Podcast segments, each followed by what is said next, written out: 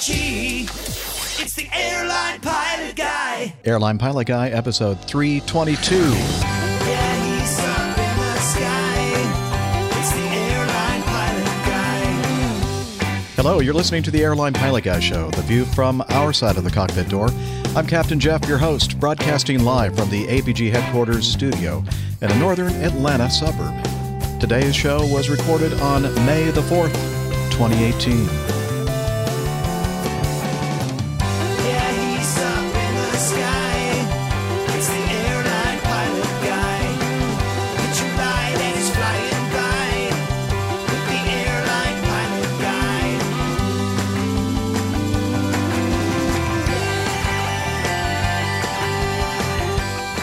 Today's episode, an Airbus lands on a not yet opened runway in Vietnam.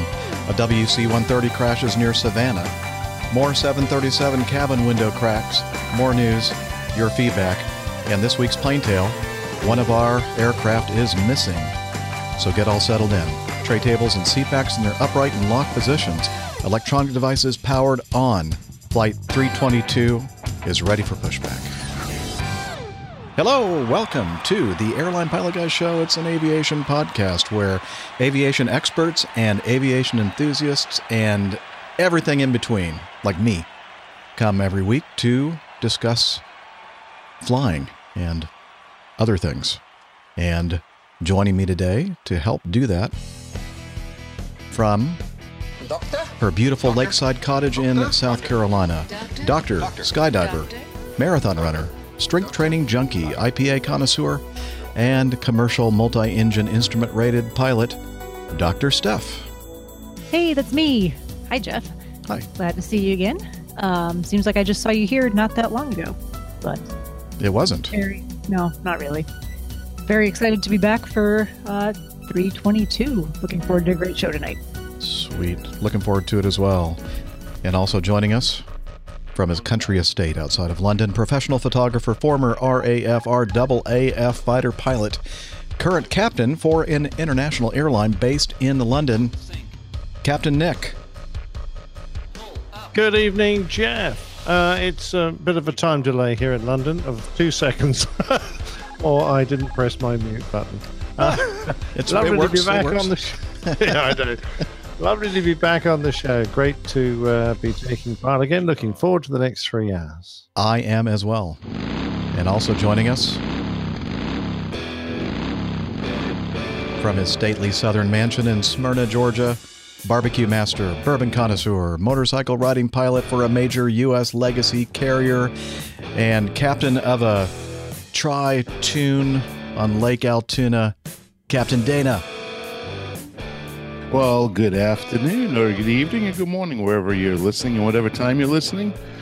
And uh, may the fourth be with you Thank on you. this episode. May the fourth be with you. So, anyways, glad to be back, and uh, might be short-lived this evening. I get uh, got to get back to my studying, but we'll, uh, we'll we'll join in for a little bit tonight. So, looking forward to whatever I can partake in. Well, we're glad that you were able to join us for a bit on 322. I tried to find a picture of a an Airbus 322, but uh, couldn't find any. And They I should have gone with the uh, Star Wars reference. May the fourth be with you, particularly since tomorrow is the revenge of the fifth. I hear that, yes, but more importantly, for those of us here in the U.S., Cinco de Mayo. Mhm. tequila. And I'm working. Or if you're a Dun, fan of Not a happy boy. Yeah. If you're a fan of Arrested Development, today is Cinco de Cuatro. Ah, that is Cinco de Cuatro. Okay, that's right. I've forgotten about that. That's a great show, by the way. If if you've never heard of it or haven't seen it, uh, you you should definitely watch it.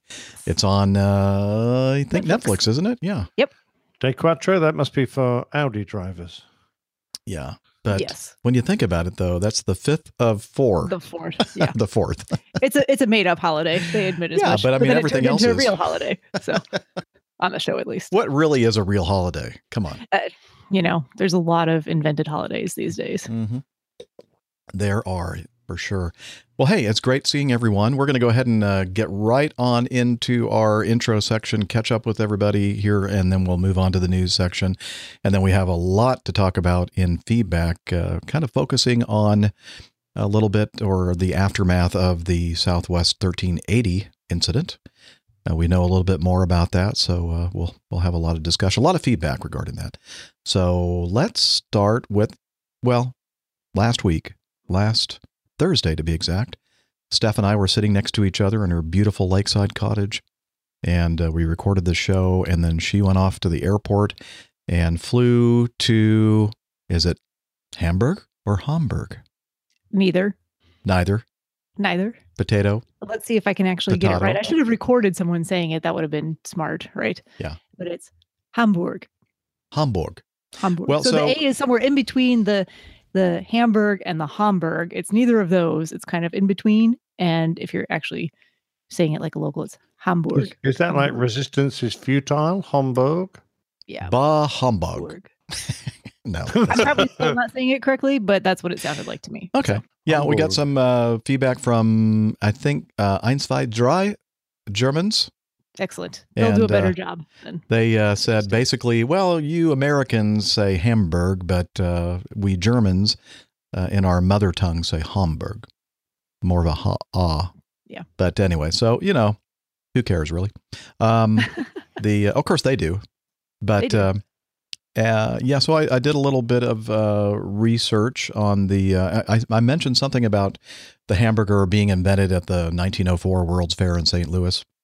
Not exactly right. Uh, they it did gain national recognition there, but the origin of the hamburger uh, remains unclear, and uh, there there are some references to its mention as early as 1758. Uh, but uh, uh, so nobody really knows for sure, and nobody cares. But it tastes good, and that's the most important thing. exactly. What ye- what year was roadkill invented? Roadkill, I don't know. Uh, probably shortly after roads were invented. Probably shortly after that the wheel. it's probably in the same time hamburgers invented because after roadkill came hamburgers. Okay, let's see. Uh, if Just I can moving on. find uh, this thing here. Down to 40%. May, uh, make a time mark uh, um, mark here to eliminate that comment from Dana. Let me make a note. okay, uh, I'm not going to do that. I'm going to keep it in there because uh, It's We'll- silly and stupid. all of us here at the APG like things raw. Wow. Yeah. So anyway, Hamburg. yeah. Hamburg. Oh, okay. Yeah, getting Hamburg getting us back on is track. a, is a lovely, lovely city. I spent all of uh, like two and a half days there, which was very nice. Just over two and a half days.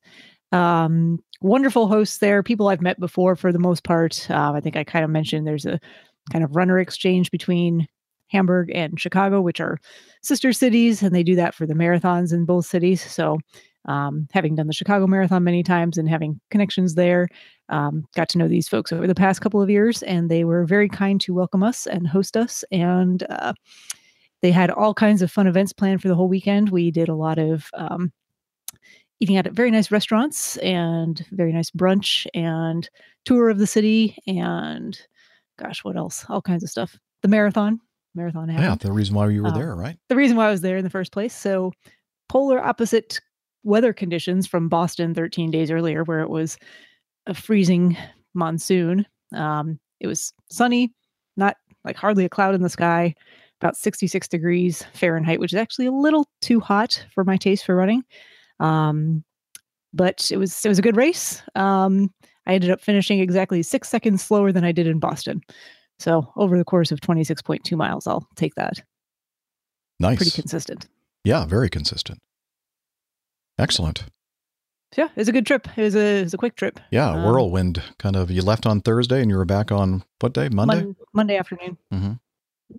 And um, did have a chance to on the way back. I had a quick stop over at London Heathrow. Had a chance to meet up with Brian Coleman, Pasadena Brian, for um, just a quick bite to eat before I got on my flight. He had a much longer layover. We were actually both in Hamburg and ended up not seeing each other. We actually said, okay, well, maybe Monday morning before we get on our flights, which are leaving at you know almost the same time, we'll we'll manage to see each other. Well, I was running late to the airport. He was running late to the airport, and neither one of us saw the other one, even though our gates were right next to each other. Really? so, Well, you know, yeah. luckily we have that uh, recording that you made. Uh, let me play it right here. Bring it up. Um, yeah, didn't do that. I can't find it. Where is it? Sorry. That's okay. we need to kind of cut down on those things anyway. yeah, right? yeah. All He's doing well, and um, yeah, good to see him. Yeah. Well, excellent. Uh, we we received some uh, feedback from Brian regarding that. I'm not sure if we're going to get to it in today's feedback, but hi, Brian, Pasadena, Brian. Um, let's see what else. Steph, anything else? Um, Pretty. I mean, no, like, what else could there be? I mean, you're probably been getting, you know, killed at work this past week since I've been back. It's been very busy. Um, but looking forward to the weekend again and a little bit of relaxation this time around. excellent. Not a whole lot planned. Okay. Well, very good. Um, Captain Nick, how have you been? Hello, sir? sir. Hello. Have you been busy like lately, uh, uh, hosting various aviation podcasts? yeah, well, I just did a session with PT UK. Uh, I was supposed to be on last week, but I couldn't make it. Uh, and uh, so I agreed to go on this week instead. Great fun, of course. Uh, our great friends over there, and they do a fine podcast. So that's been very enjoyable. But it's going to be a bit of a long evening. So if you see me uh, with my mouth wide open and my head back, I'm not sleeping, I promise you. Um, uh, yeah, it's been another day just ticking over the the calendar, waiting for my chance to uh, start flying again. That'll happen uh, in about a month's time, or perhaps just a little over. Uh, in the meantime, I we mentioned uh, my talk at the uh, School of St Benedict's last week.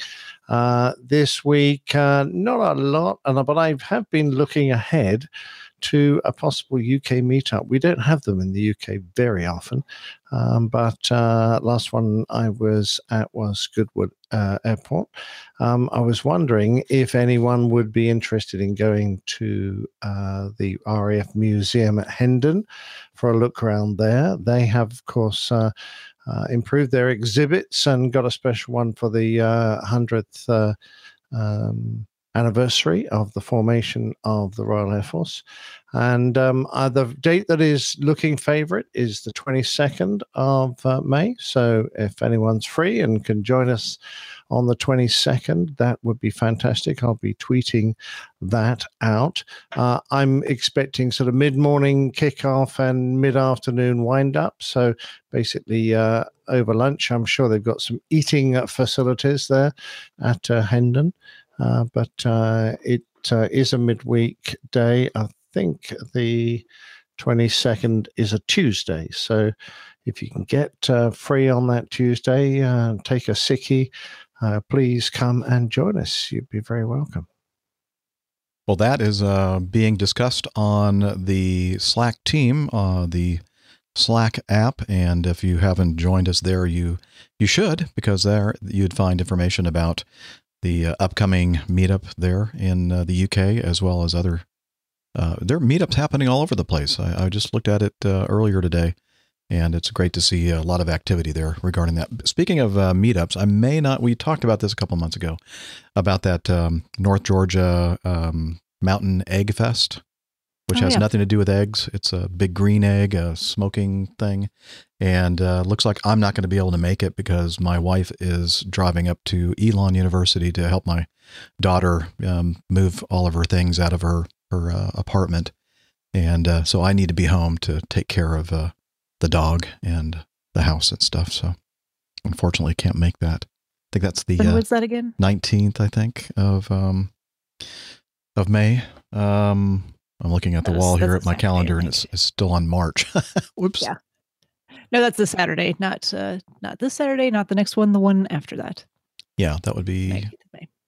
yeah, 18 19 Saturday the 19th I think is when, when that is 7 so it's the 18th 19th.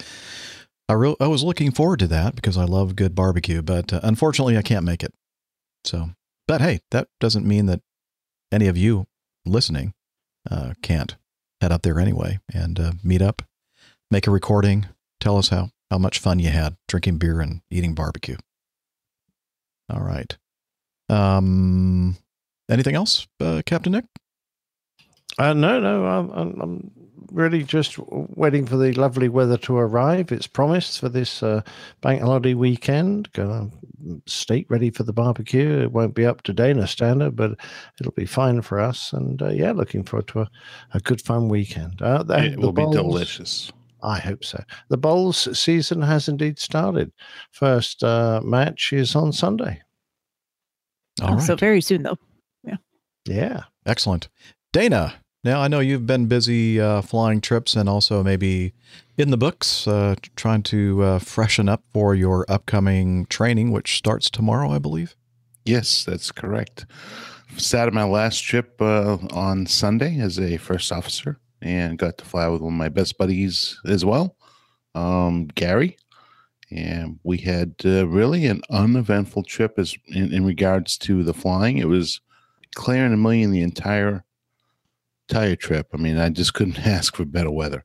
Yeah, it was nice. Um, yeah. So we spent uh, a night in Cincinnati, which I honestly don't think I've uh, I've uh, ever overnighted downtown Cincinnati uh, in all the years I've been here, and, and it was a very delightful experience. The uh, food was uh, went to an Irish and English pub. I guess that's kind of odd that they both being called the same thing, but uh, yeah, Irish and English are very different, as we know. But uh, the food was fantastic, and I had a couple of uh, w- Irish whiskeys, of course. And then send off was the last night in Sarasota, and we're um, my friend um, Bill Nordo. He's a captain with us as well. He lives down in Sarasota. Happened to have a longer overnight than we did. He had about a 20 hour layover, and we only had an 18 hour. But, anyways, he came, picked us up, went to his house. He had an awesome spread with food and a couple liquid libations and a pool, and his wife was very gracious. So, Gary, myself, Bill, and his first officer, I think it was Pete. I'm terrible with names. I didn't write it down. Uh, anyways, he uh, he had you know, all four of us hung out and had a great time and reminisced and and talked about pilot stuff and and aviation and what I you know going through my upgrade and what I can expect and so forth and so on. So uh, for those uh, folks that are Patreons, um, I went ahead and did a three part series recording um, each day as it progressed uh, through the trip uh, with emotions and feelings and details uh, far more than that. So I would, if you have the opportunity to listen to it, I hope you do. Uh, so that was my last trip, and my uh, last day was uh, round trip to Miami. Um, and Gary let me fly uh, most of the flying. Actually, I he let you fly? get- he let me fly. Wow. I know, right? And so my last uh, landing that I get to remember as a first officer was uh, was uh, uh, um, well, I'm not going to brag about it, but it was perfect. So, anyways, um, that's about it. Got my FA medical out of the way this week and uh, got some results from my doctor about my physical conditioning after I've lost uh, 24 and a half pounds at this point. and looks like my uh, my my my medical uh, is uh, well secured now because I, of course, uh, uh, as as uh, Nick knows, uh, diabetes is, is a dangerous thing as a pilot, and it's been you know running on both sides of my family. I worry about that, but my A1C was five point five. You can't get much better than that. So um, looks like the diet's really working for me. And uh, what else? Oh, Bill and Bev, and uh, up there in the Norfolk area.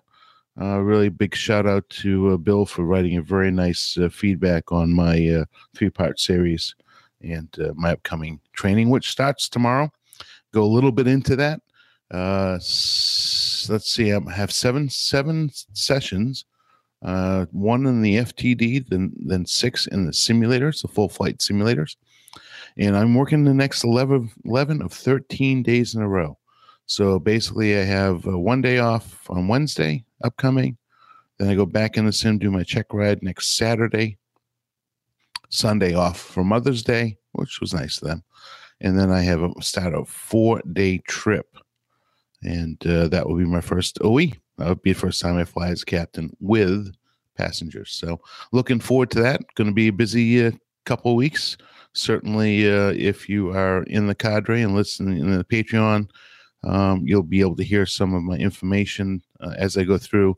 As I have time, I'm going to uh, record some uh, crew logs, and I'm not sure whether I'll be on the show in the next week or two. It's going to be pretty hectic, but uh, certainly the crew logs will be available so people can hear how it's going. So that's where I'm at. All right, great. Look forward to hearing from, about it. Uh, let's see. Moving on quickly here. Uh, after uh, we recorded last week, Steph went off to the airport, and I did too. Stayed in a uh, hotel near the airport uh, before uh, heading up to Elon University the next day, um, and I met up with my youngest daughter Natalie at Elon. And uh, it was the uh, Meaningful Men weekend, and uh, there was a lot of eating, a lot of drinking, a lot of bowling, golf, and kickball. Oh, and did I did I mention a lot of drinking? Uh, there was a lot of that too. I think I did. Yeah, um, no, you, did, you didn't mention the drinking. How much drinking was there? a little bit. Just a little. Yeah, Oh, it was a great time. Bowling of all things was the most fun, I think, and uh, pretty much nobody was Pen, really. pen? Well, he he doesn't remember drinking because he drank so much. He doesn't remember how much he drank. That's, That's the only problem. way to actually do bowling, though. It was must- fun. Yeah, It's we had some good beer uh, at the uh, bowling alley, and uh, and it was a good good time. Everybody had a great time. Did you have pizza too? No.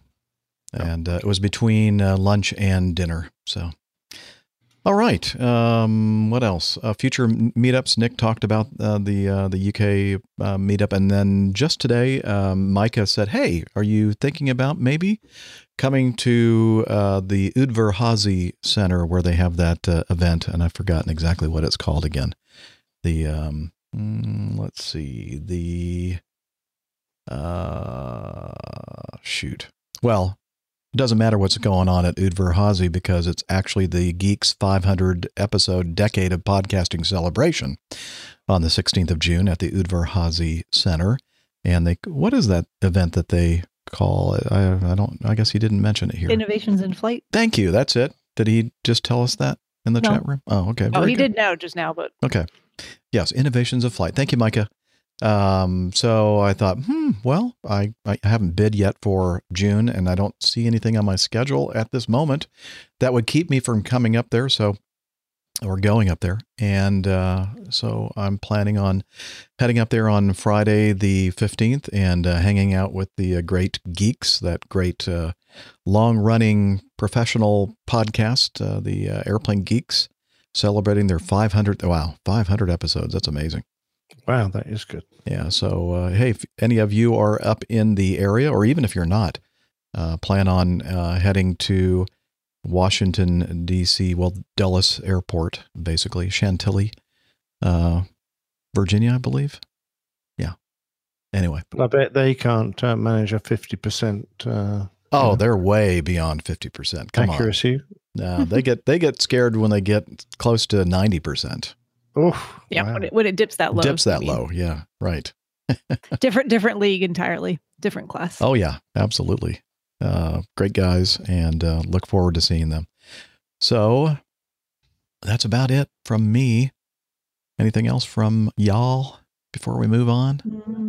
Uh, no, but a little preview. I was hoping to go flying last night, kind of late, and scheduling didn't work out right. But I did play around a little bit with the ADSB receiver that you brought from me from Sean? Sean. Thank you.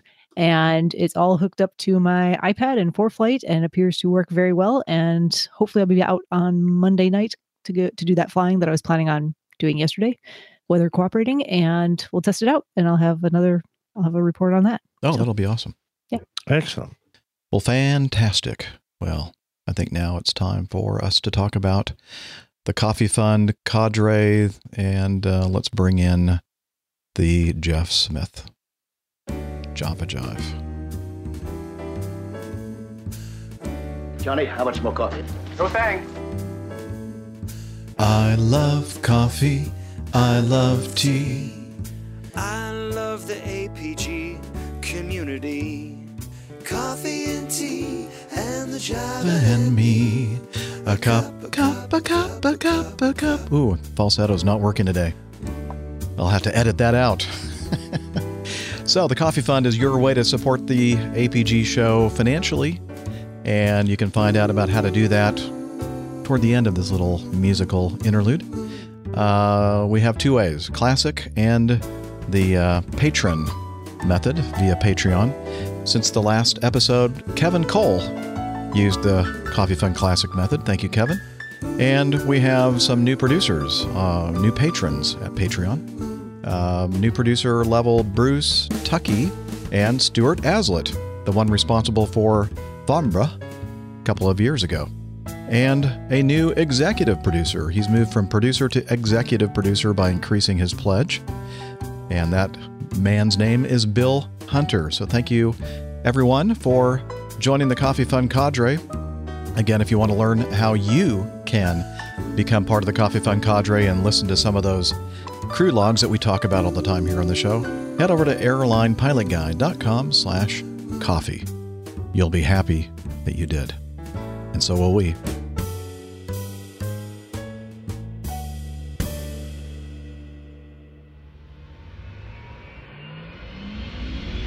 Stand by for news.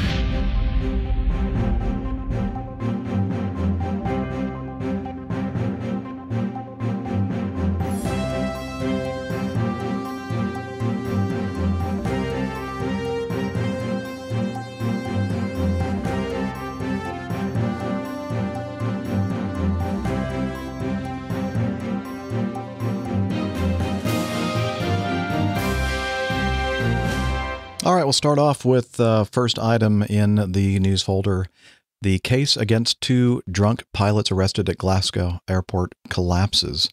Uh, they were preparing to fly. The uh, alleged drunk uh, pilots were accused of preparing to fly a passenger plane under the influence of alcohol. They uh, the case collapsed after their blood. They didn't collapse. That would be bad. Uh, their case collapsed after their blood samples were destroyed at a prison.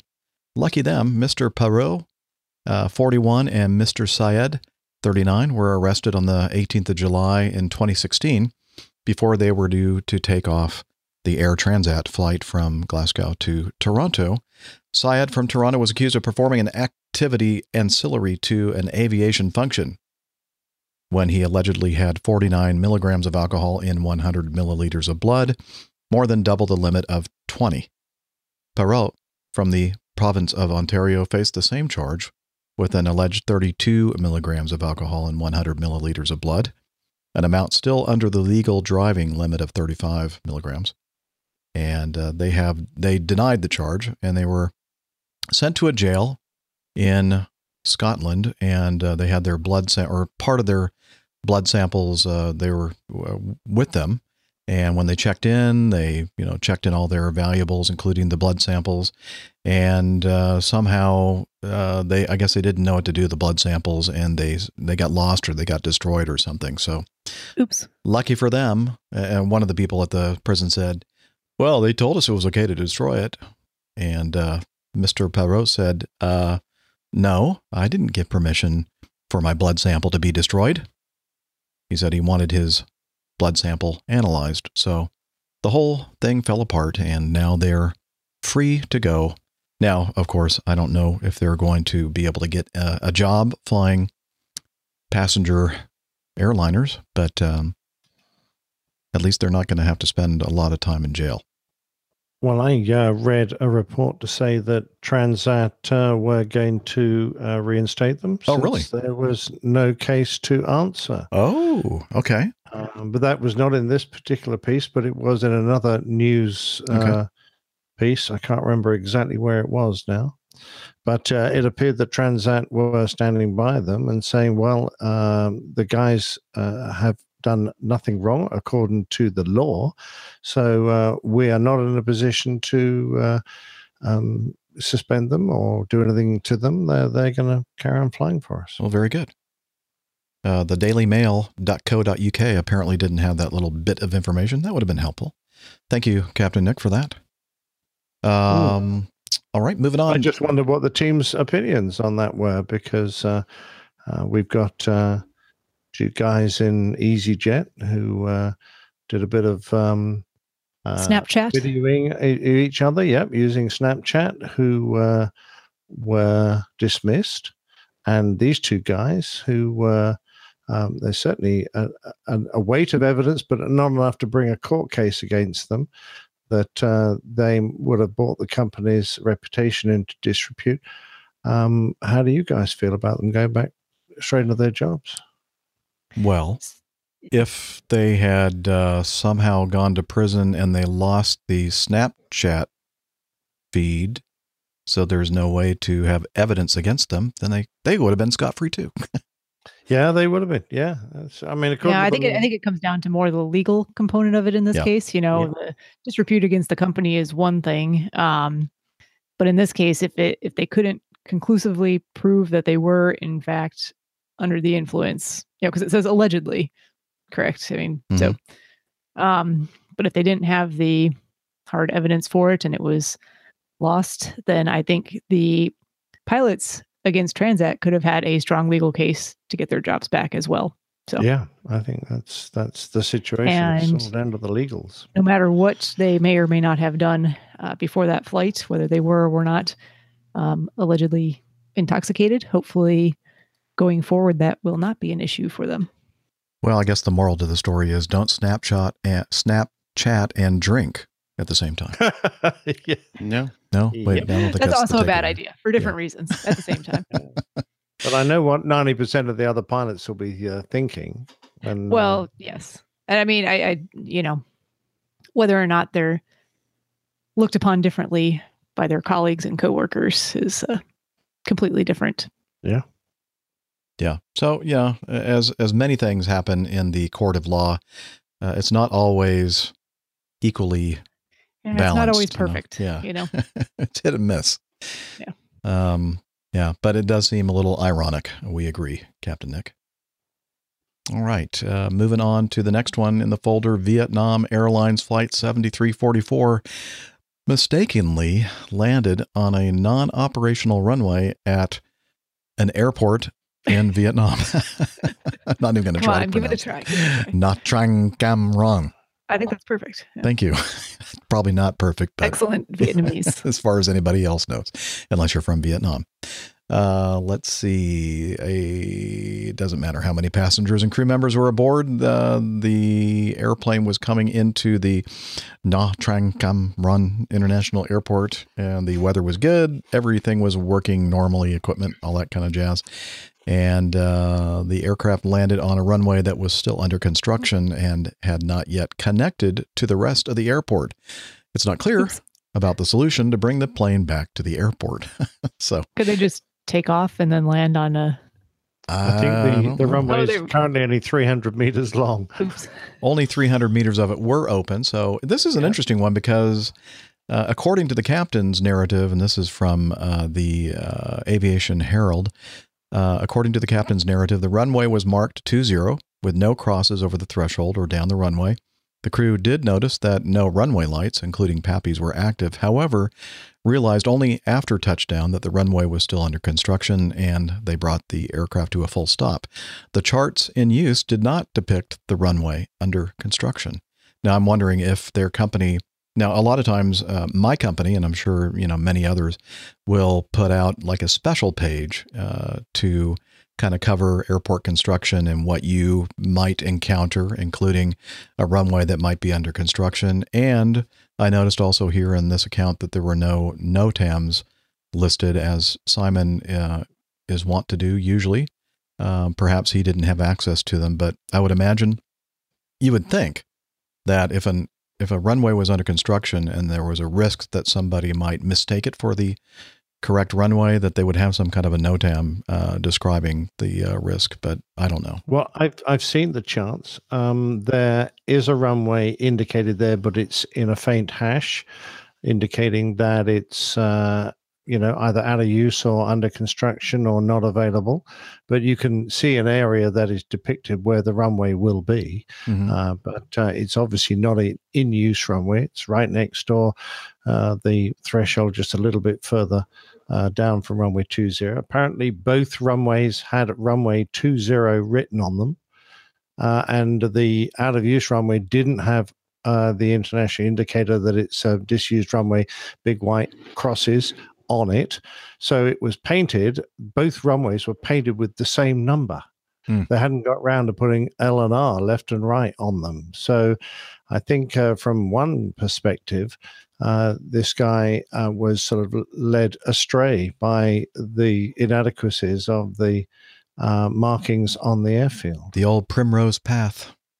Yeah, uh, whether they had the lighting on, I don't know because I doubt they've got full lighting on this standby runway, which was in use for military aircraft and probably helicopters because it was only like the first 300 meters that were available, Yeah.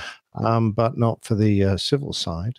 Uh, but the fact that they hadn't got as far as uh, writing the proper markings on them. And anyway, uh, the, a big NOTAM came out about it, but like on the 2nd of May, several days after, these guys. quick, quick, put a note out there. By the way, It was It's too don't late, land on this runway that's still under construction, Yep. like those other guys did a few days ago before we told them Yeah. not to. Oh, and up to that point, there was a standing notam saying that there was a runway under construction. Uh, but, uh, uh, you know, these guys have got a reasonable case for saying we were led astray. Yeah. And um, it should be noted that the captain uh, was just hired in January of this year, and he was a uh, um, U.S. national. So um, I don't know, you know, what difference. So difference probably that makes. not familiar. Yeah. Great. exactly. All right, uh, we'll we'll uh, kind of keep our eyes and ears open for any updates on this case or this incident. Um, speaking of keeping our eyes and ears open for developments in incidents, the uh, last um, what was it? Not the last episode, but the one before. I don't know. Maybe it was the last episode, but the uh, Southwest um, 1380 flight 1380 with the uh, engine coming apart and uh, or at least the uh, fan blade coming apart and uh, uh, inlet cowl uh, being um, I don't know what's the right word um, Dislodged. dislodged yeah. Significantly torn up Disrupted. got all torn up damaged. Yeah. um, anyway, uh, following the uh, FS, uh, CFM International's latest recommendations, the FAA has, mand- FAA has mandated inspections for the CFM 56-7B fan blade population not covered by the Emergency Airworthiness Directive issued on the 20th of April. The new AD set for publication May 2nd, which was two days ago, and effective May 12th, orders operators to conduct ultrasonic or eddy current inspections on CFM 567B fan blades before they reach 20,000 cycles. And it goes on to explain uh, some more stuff here, and that uh, AD now kind of is aligned with the EASA uh, issued AD. And uh, so it, it is all but guaranteeing worldwide adoption by other civil aviation authorities. So that's good news. It means that all the uh, CFM 7 or 56 7B engines will at some point get inspections and to see if there are any other faulty blades out there. So just thought we'd mention that. We're going to talk a little bit more about those inspections and uh, more about that incident and the aftermath uh, in our feedback section. So with that, unless you have anything to say about it right here, Is it worth mentioning that uh, the blade was in fact contained, albeit uh, the cowling came loose, but the blade didn't get through the cowling? I think that's Right. yeah. worth mentioning. In- Interesting. In fact, uh, we'll, we'll- I think that's uh, one of the things that we'll cover in Excellent. feedback. Yeah, Okay. got a lot of things to cover uh, via the, that incident in feedback. So, with that, let's move on to uh, this incident. Uh, D we're looking at now.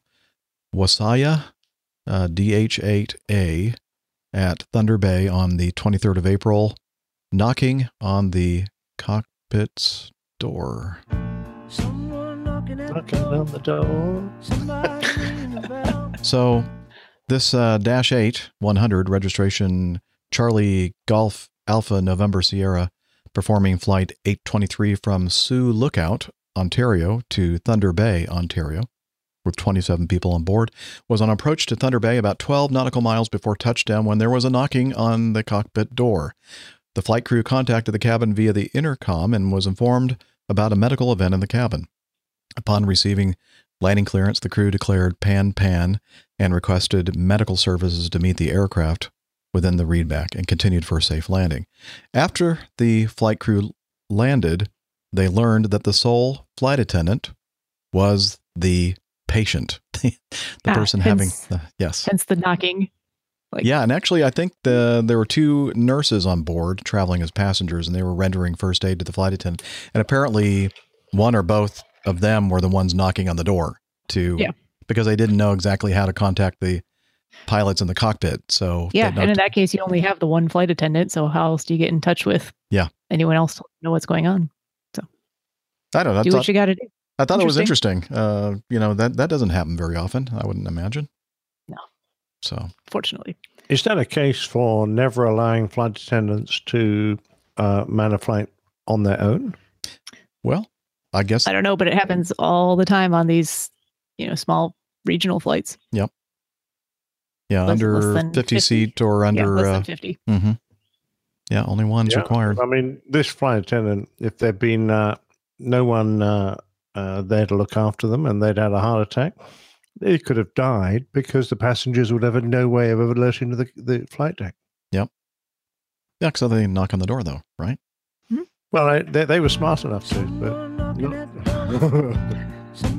That's really the reason why I wanted to cover this one, so I could play that. Musical interlude. very good. Well, and hopefully that flight attendant is okay. They don't really say. No, they don't. So- Hmm. Oh well, yeah. Hopefully she's doing all right, or he. Uh, runway lights baffled pilots on night of San Francisco near miss. You remember the uh, Air Canada flight coming into San Francisco International Airport last year, July of last year, and uh, they almost struck four aircraft on the ground. Uh, according to the preliminary report, uh, the NTSB has said that uh, that is a factor. Construction lights on the uh, runway or taxiway that was parallel to the uh, 28 right. The, they, they were operating on that evening. And uh, as the Air Canada plane approached the runway, the co pilot thought something, quote, didn't look right, he told investigators. However, he wasn't certain what was wrong and was unable to process what he was seeing. The co pilot told the captain, who was at the controls, to abort the landing and climb. At the same time, the captain decided on his own to do the same thing, according to the NTSB. Seconds later, an air traffic controller radioed to the plane a command to cancel the landing. Pilots on a flight that arrived in San Francisco four minutes earlier told investigators that construction lights were so bright we could not determine the location of the only runway open for landing that night. Uh, an adjacent parallel runway to the left of where they were cleared to land was under construction and closed. Both pilots on the previous flight, the one that said that they, it was hard for them to determine, you know, what where the, where where the uh, open runway was, they checked with their onboard instruments to ensure they were lined up for the proper runway. So apparently, this crew used their instrumentation to, you know, make sure they were aligned with the correct runway, and perhaps the incident aircraft, the Air Canada flight, did not. That's the implication I'm getting here. Um, there were some video released, and I'm sure that many of you listening have already seen it. But if not, please refer to this uh, incident in our show notes for episode 322, where you'll see a link to the uh, video that was from a surveillance camera. And uh, wow, that's all I can say. I need to find uh, the uh, proper sound effect here. Wow.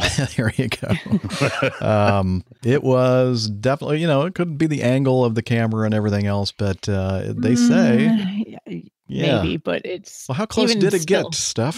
still very, very, very close. Yeah. It said that It- the plane was as low as 59 feet, 18 meters for y'all and everywhere else, uh, from the ground as the pilots aborted the landing and tried to climb. The tail on a Boeing 787 that was first in line on the taxiway is almost 56 feet high. So, hey, there was a good three feet, one meter clearance. Plen- plenty of space. I mean, it, it truly looks very, very close on the video. It's Yeah. wow. It is uh, frighteningly uh, close. Uh, next in line was a Philippine Airlines A340 300, a wide body jet with a tail that's about the same height or slightly higher than the 787s. So, uh, anyway, so we all know the story. The uh, United 787 uh, pilots saw this guy coming in and going, uh, does it look like he's lined on the run, lined up on the runway, or is he about to land on the taxiway? And then they said something on the radio, and uh, that kind of helped prompt, I think, the uh, the go around initiated by the pilots. Anyway, um, what do y'all think there? Mm, Scary. Yeah. Very, Yeah. yeah.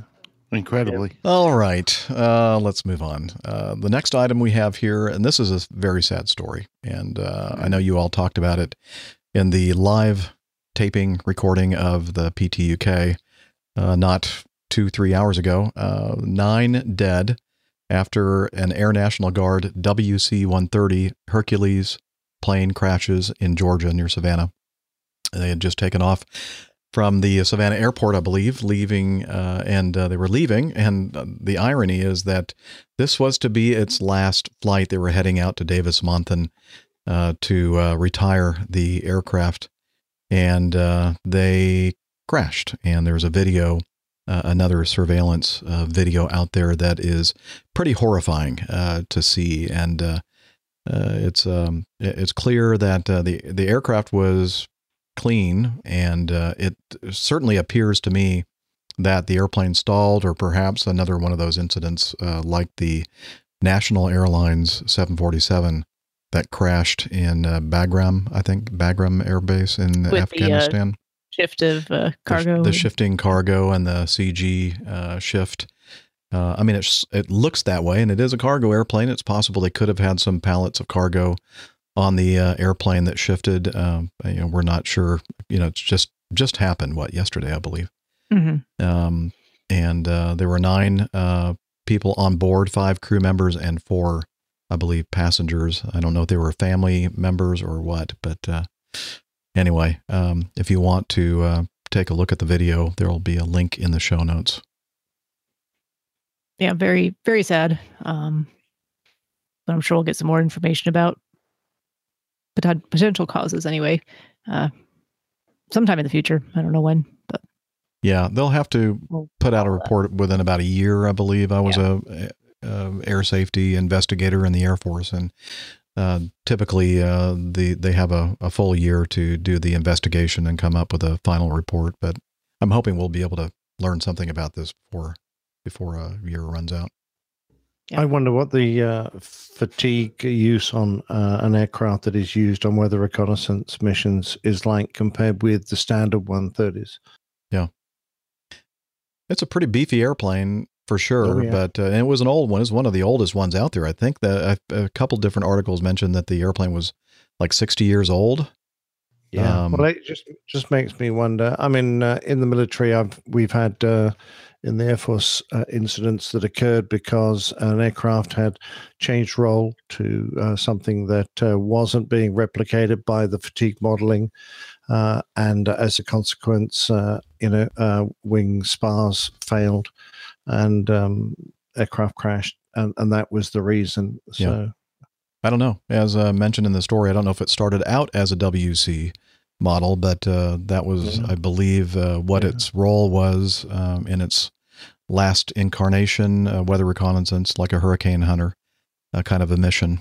Um, Puerto Rican Yeah. National Guard uh, members. And uh, so, you know, Puerto Rico's had a very, very bad couple Tough of year. years, or at least a year. Yeah. that's really sad. So we'll uh, hopefully learn something about what happened there soon. Um, moving on to that Southwest 737. Oh, this is a different, one. I'm different sorry. Yeah. Uh, yeah. Uh, Southwest Airlines, another 737 700, uh, was going from Chicago Midway to Newark. Um, and uh, this is Newark, Illinois. I think that's Newark, um, That New, be New Jersey. Yeah. Yeah. With 81 passengers, was en route at flight level 330, about 120 nautical miles west northwest of Cleveland, Ohio. When the crew descended the aircraft to flight level 270 due to a cabin window, the outer pane of which had cracked without any cabin pressurization issue. The aircraft diverted to Cleveland for a safe landing about 35 minutes after leaving flight level 330. And um, one of the headlines of the articles that I read uh, said that it was an emergency landing. Well, no, it clearly says here no emergency landing was declared. It was just a precautionary maneuver or uh, uh, decision made by the crew to uh, bring it down, and I don't blame them for doing that. Uh, you know, you have a crack. You know what's going on? Cracked, cracked cabin window. That you don't normally hear much about. Uh, you hear about cracked windshields in the cockpit, Mhm. but Yeah, not- but how do you? What's the mechanism for that? There shouldn't be anything that's going to, you know, without a. You need something to impact it or contact it or have a significant pressurization issue. I would think. I don't know I would think so too. Right. Yeah, I would say this is probably a flaw in the glass. in the glass. Yeah. Um, yeah, that's what I was thinking. It's probably a flaw. In the flight deck, it's usually a fault with the uh, uh, one of the electrical membranes Mhm. that uh, often uh, causes because ours are heated. Hated, These yeah. aren't. Well, interestingly, um, just a week ago, uh, another Boeing 737 700, registration Yankee Romeo Bravo Golf Golf, was uh, a Tarom, T A R O M, performing flight 421 from Bucharest to Barcelona or Barcelona. Uh, with 105 people on board, was en route at flight level 360 when the crew decided to return to Bucharest due to a cracked window in the passenger cabin.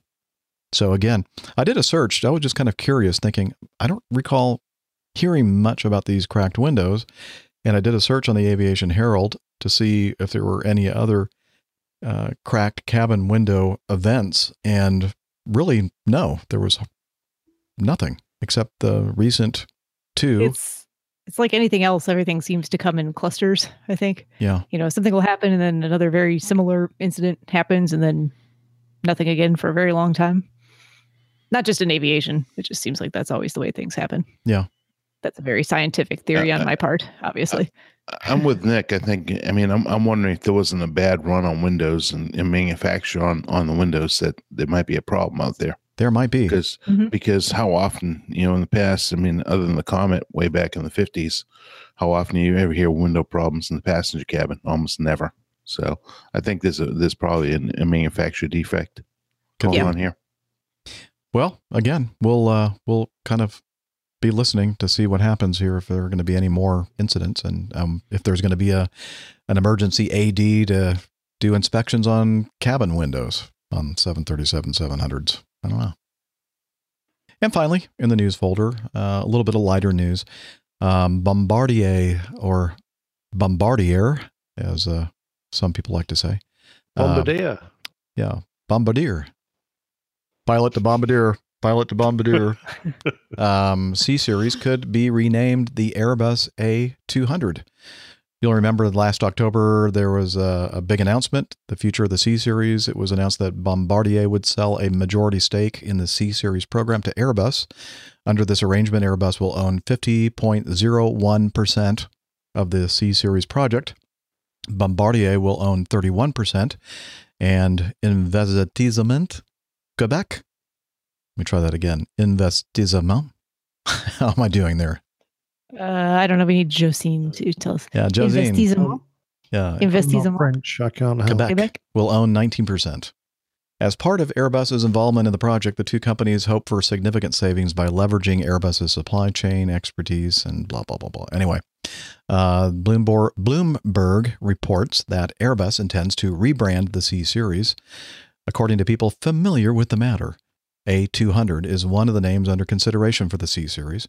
Currently, there's the CS100, CS300, so those planes would be designated as the A210 and A230, which makes sense. Currently, Airbus uses A3 blank blank for all of their planes as they've produced the A300, 310, 320, 330, 340, 350, and 380. It makes sense that they'd go for a lower number given that the plane is smaller. Not that the numbers have always been indicative of the size of the plane, though it's noted. Anyway, what do you think? That a good idea or not?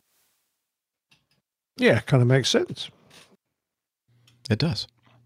It's Sure. always good. It's not an Airbus. It's yeah. Well, But But it's it's just that- like but what the is an Airbus? 717. It's not. It's not a Boeing. I just. I. I. I. I'm just gonna shut up. A 727 is not a Boeing? No, seven one seven. Oh, okay. I said 727. It's an MD ninety five. All these Well, years I was flying you a 727 and it wasn't a Boeing? No, If you- no. If you spend the Not what money I for said the at all. I know. You get to call it whatever you want, I suppose. Yeah. Right. I guess. They have majority share of the ownership Yeah. of the C series. so it's ours it- now. We we've claimed it. We'll rebrand it ours, and Yeah. No one will be any the wiser. Hmm. I guess it could it could help its popularity, uh, you knowing that uh, you know they maybe giving the impression that it's called now an Airbus A200 and has the full confidence and backing of uh, that prestigious company located in uh, Europe. So you know that makes sense. I think it simplifies things. Yeah. At least. Although, what do you think if you're a Canadian? and uh, you have your heart is is for Bombardier. How do you feel about that? Send us Well, feedback. pe- I mean, perhaps I- they should have called it an AB 210. An AB. Airbus Bombardier. There you go. Or a BA two. no, that would be too confusing. if you take a really good look at the airplane, it's really a nice combination of both the Boeing product and the Airbus product.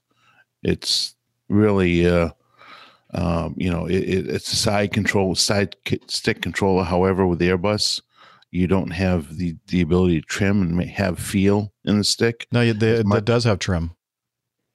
No, no, the Bombardier does. Oh yeah, okay. I thought you were saying Yeah, it. no, didn't. no, no. That's what I'm saying. Is that the Airbus? Well, the you Airbus don't. has trim. It does. It's just talking that it's not pilot. Um, pilot induced trim. It's it's Yeah, push- and if that fails, you got a trim wheel. oh, there you go. All You got a big trim Like a wheel, big just like a 172. Cessna. we have to use it. Yeah, I don't know. You guys get an education. okay. Where's the buzzer? Uh, I I am getting an education right now. As a matter of fact, I've, You getting educated right now, buddy. Eleven hours yesterday studying. All right. Uh, I'm shutting up. Okay. We're moving on now to the best part of the show, which is anything but what we've done so far.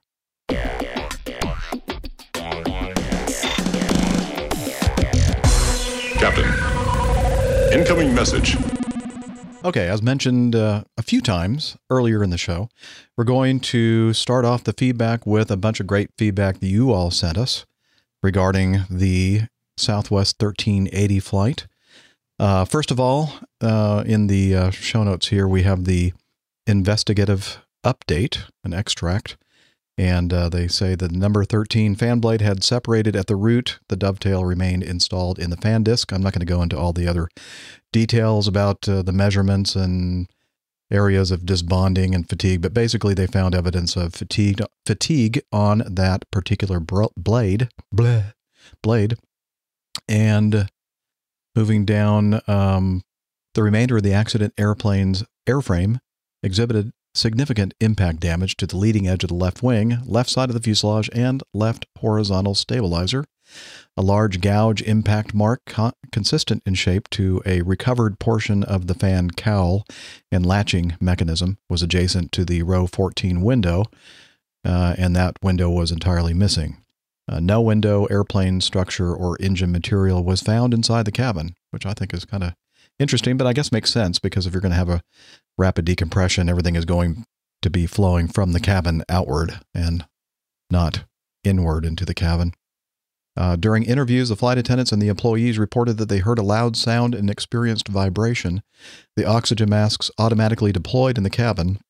The flight attendants retrieved portable oxygen bottles and began moving through the cabin to calm passengers and assist them with their masks. As they moved toward the mid cabin, they found the passenger in row 14 partially out of the window and attempted to pull her into the cabin. Two male passengers helped and were able to bring the passenger in. Uh, during interviews, the flight crew stated that the climb out from LaGuardia was normal, no indications of any problems. The first officer was the pilot flying, and the captain was pilot monitoring, which made sense because that initial call that we played um, before the incident had the captain uh, on the radio uh, conversing with the center. And uh, let's see, they reported experiencing a sudden change in cabin pressure, aircraft yaw, cockpit alarms, and a gray puff of smoke. They donned their oxygen masks, and the first officer began a descent. Flight data recorder data showed that the left engine parameters all dropped simultaneously. Vibration increased, and within five seconds, the cabin altitude alert activated.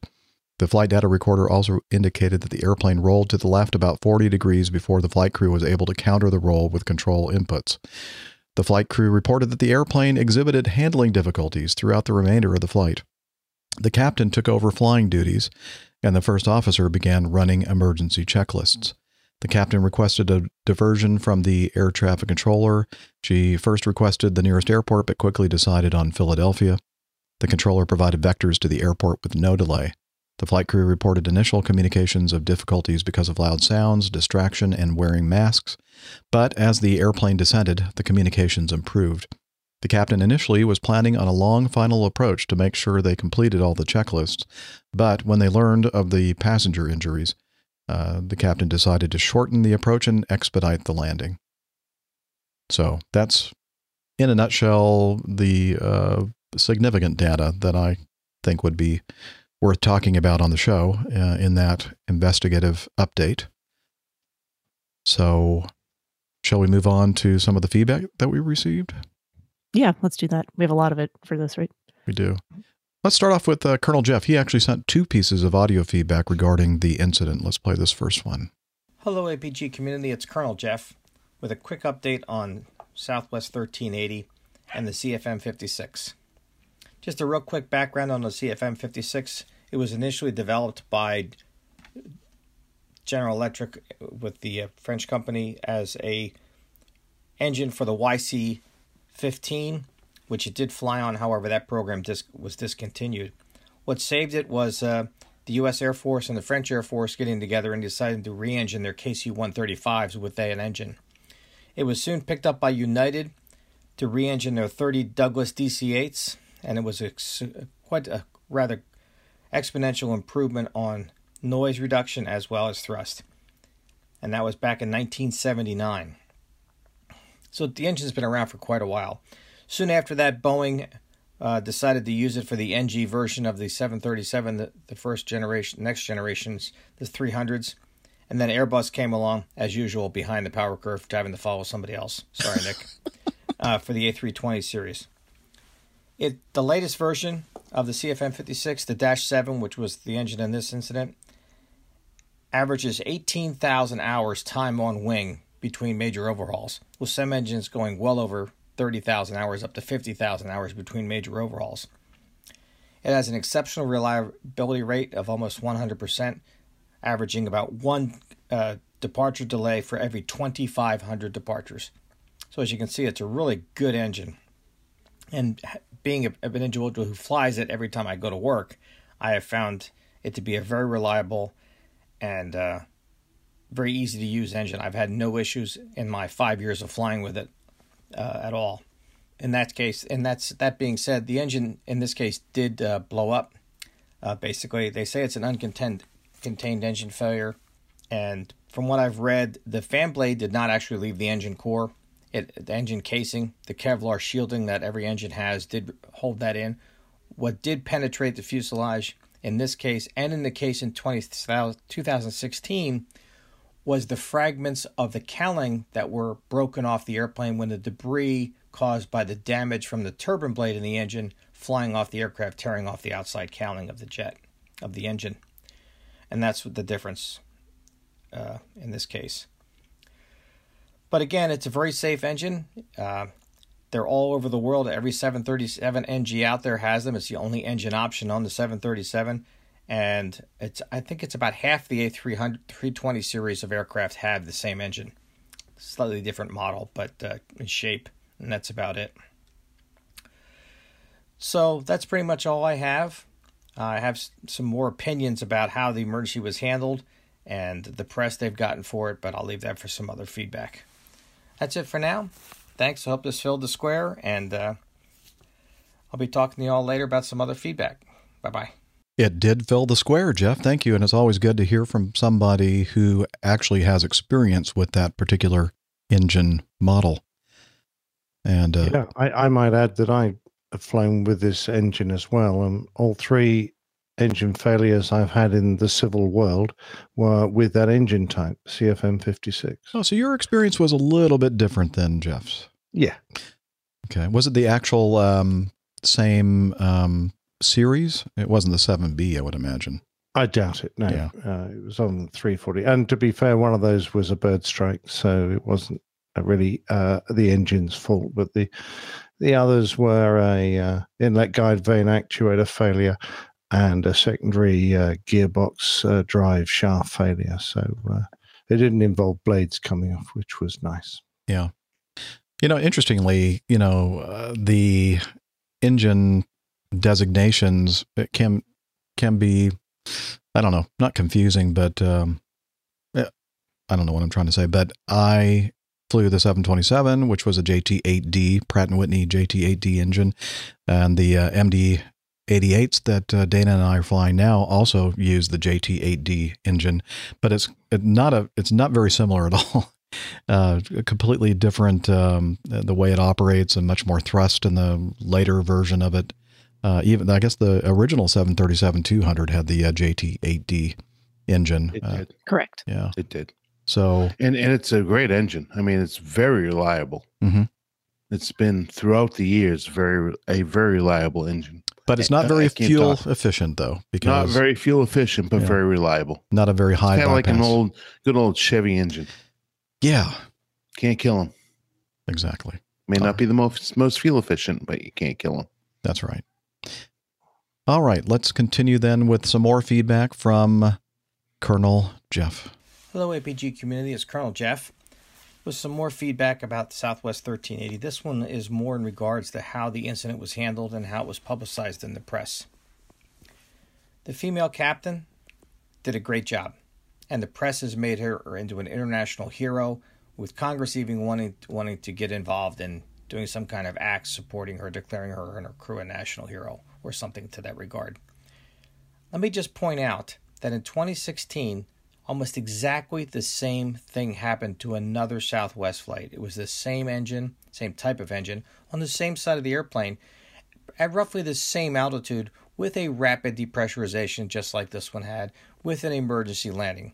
The only difference being that on the one in 2016, no one died, no one was even injured. The same procedures were followed, the same emergency descent, the same checklist would have been run, and that one hardly got any press at all. The difference is there was one fatality. And you thought this woman walked on water and didn't get her feet wet. And I have a lot of heartburn with that. Because just like in this uh, Miracle on the Hudson, what was the co pilot's name? Yes, just that silence. Nobody knows. Um, and I'm not sure how Southwest does it, but procedures at my airline are such that whoever's flying the airplane when something like this happens continues to fly the airplane, but they also immediately take responsibility for the radios. The other individual gets the uh, QRH out, the emergency procedures checklist out, and he starts going through the checklist. So in this case, you hear the captain speaking on the radio ma- majority of the time. That's because the co-pilot is over there basically working his butt off going through several different checklists. He's got an emergency descent going, he's got an engine failure fire separation checklist going, he's got an emergency engine emergency landing checklist going, he's got a one engine landing checklist going. So he's got a lot of stuff to cover in not a lot of time. So it was definitely a crew effort. Uh, he should be recognized, if not at least as much as the captain is in this case. They did a wonderful job. My hat's off to them. God forbid I should ever find myself in that kind of situation. I've had enough scares of my own over the years. I don't need one like that. Another beef I have is an article, and I wish I could find this article again because I actually read it. And it was basically an article lamenting the fact that the airlines are having trouble recruiting military pilots because there aren't enough military pilots out there. Um, it used to be that a majority of the pilots did come from the military. This article was claiming that it's down to like 25%, which may be true now because the airline, the, the military is offering huge bonuses trying to keep guys in because they have just as big a shortage as the airlines do, if not more so. And basically, this article was expounding the proficiency of the military pilot over and above his civilian counterpart.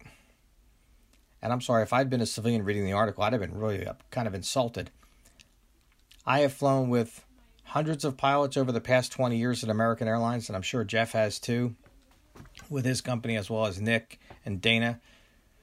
And if you don't know a guy's background, you could not tell from his flying cap- uh, abilities what his background was. I've flown with civilian guys who were extremely good, extremely competent. I've flown with military guys who were awful, and vice versa. To me, the difference between a exceptional pilot and an average pilot at the airlines is an attitude. It's an attitude of being professional, it's an attitude of being competent, it's an attitude of staying up to date on your systems, understanding and knowing your airplane. And that's the difference in pilots. not whether they came from the military or whether they came from a civilian background. So I'll get off my soapbox now. Hope you're all enjoying the whatever else is going on on this particular episode. Take care and God bless. Hey, Captain Jeff, Dr. Steph, Captain Nick, and Captain Dana. Christian Base here in Toronto. This is my first voice feedback. I was just listening to episode 320 and your discussion about Southwest Flight 1380 and the news coverage constantly referencing the fact that the captain was female, and most of you seem to feel that it was mostly unnecessary. I think you all have the benefit of being in pilots' lounges and seeing a lot more females with stripes on their arms than there used to be. However, I don't think it's normalized yet for the general public. On the unfortunately rare occasions that I fly, the captain and first officer are still more often than not male. Now, perhaps some of the airlines in the US have become more gender balanced more quickly than here in Canada, but that's my layperson's observation. I know that as the father of a young teenage daughter, I regularly still feel the need to highlight occurrences of females in, shall we say, non traditional roles, especially in STEM, which I'd say aviation falls into. Now, perhaps those are my own unconscious biases at play, but at this early point in her life, she's now eyeing a career in engineering, and perhaps a little of my reinforcement has had an effect on her early decision. Later in the news segment, when you were discussing the F 22 Raptor that went for a belly rub on a runway, you unconsciously assumed that the aviator was male before correcting yourself. And that just reminded me that those unconscious biases die hard, and maybe we do still need to explicitly normalize women in the cockpit.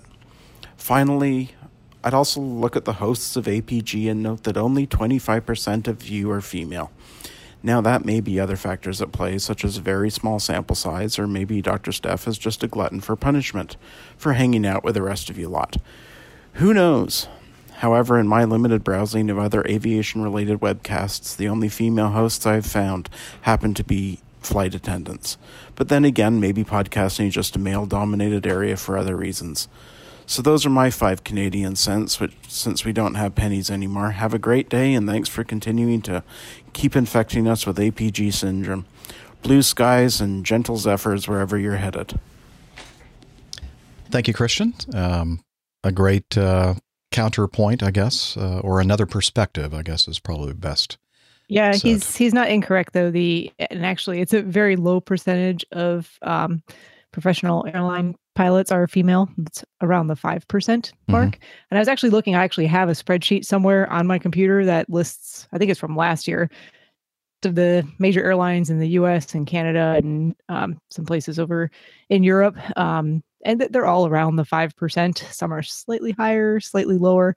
Um, I wanted to say it was actually Air Canada or um, WestJet or someone in one of the airlines in Canada that had one of the highest percentages, but I could be wrong about that. I was trying to find it. I can't find it right now because I didn't prepare. The But- percentages are growing rapidly. They, they are growing rapidly, and I think that's going to start changing very quickly. But so, as of last year, that's that's what it was. So Yes. he's not incorrect. Yeah, I, I know what uh, chart you're talking about, and uh, it, it's uh, on average. I think uh, at Acme it's six percent, and United is one of the biggest uh, legacy carriers. Um, they're but they're only about nine percent or something. You know, I, I, don't. be I don't think anyone was as high as nine percent from really. Okay. Yeah, from the stats I saw. Yeah, so uh, you know we need to turn that around, and uh, but as we've always said on this show, anyway, that uh, you know we we don't care uh, what color you are or what kind of stuff you have uh, in your pants. Uh, you know, it's it's about you know doing the job. You have the capability to do it, then do it for for goodness sakes. You know, uh, but we definitely need to encourage our young people that they understand that this is a an equal opportunity workspace. And uh, things, you know, were different a few years back, and they're slowly changing, uh, but they're changing in the right direction at least. and they smell a whole lot better than you do too. The Jeff. parts in the pants or the people? No, the the girls wearing the perfume. Oh, yes. Yes, they do. You're right, I guess. Not them being sexist at all. It's yeah. What about guys? I smell guys that I smell mean- really good. Uh, Yeah. no, thank you. Guys, That's uh, just not my st- well, style. well, you can't say that, Dana. They're just, uh, you know, they're just pilots. they are pilots.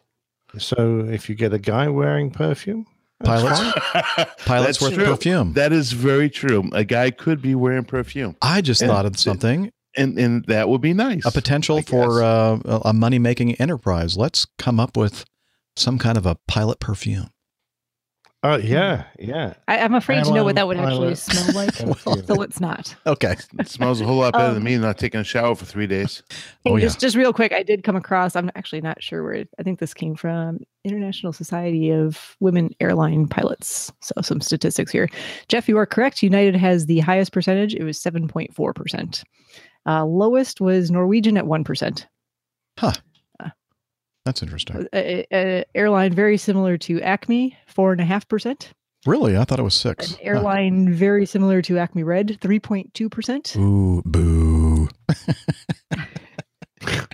And I was thinking of Air Canada. They're only at five point five percent for some reason. I'm not responsible for recruitment, thank the Lord. I understand.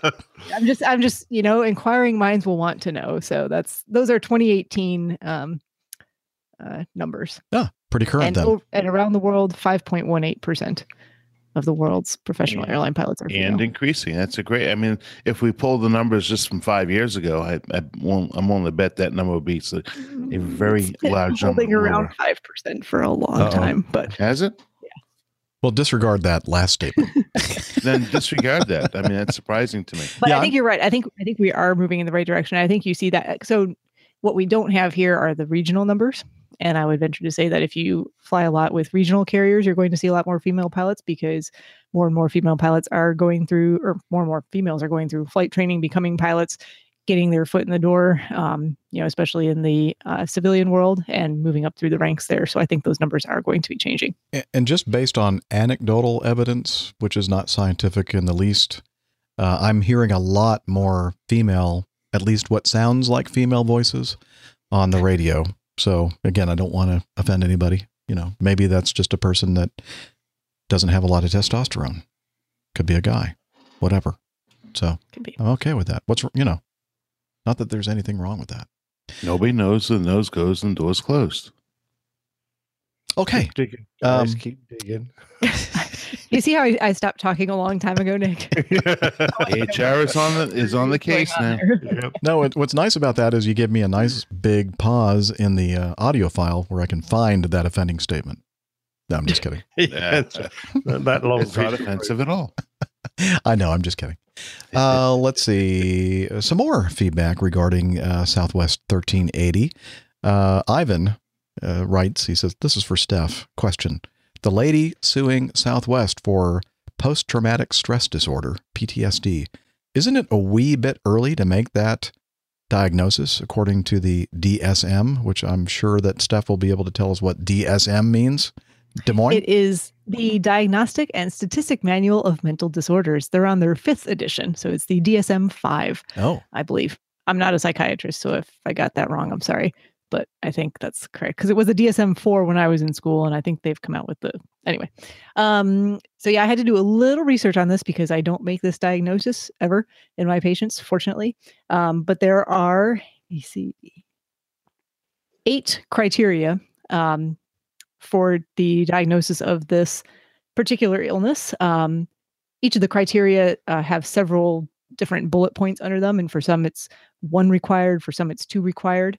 But you get to criteria F, and it says required symptoms last for more than one month. So what? When did this happen again exactly? I forget the well, the symptoms last for more than one. Oh, I see what you're saying. It, it was less than a month It's ago. been less than a month. So this person does not yet meet the diagnostic criteria for PTSD. so, Ivan, you are correct. you are correct. Yes. Ding. Ding. Yeah. Where's the bell here? I should have had that ready. Steph, you should have cued me on that. I'm sorry. Okay. What we're relying on Ivan for our accuracy stats now. Well, we got to rely on somebody. Uh, I- I Obviously, was- we can't do it. Hey, I've, I've had a lot of statistics in this particular feedback session section Yeah, here, yeah. so Very um, good. I'm She doing my best, Yeah. Right. doing my part. Look, a girl doing math. Wow. Wow. Yeah.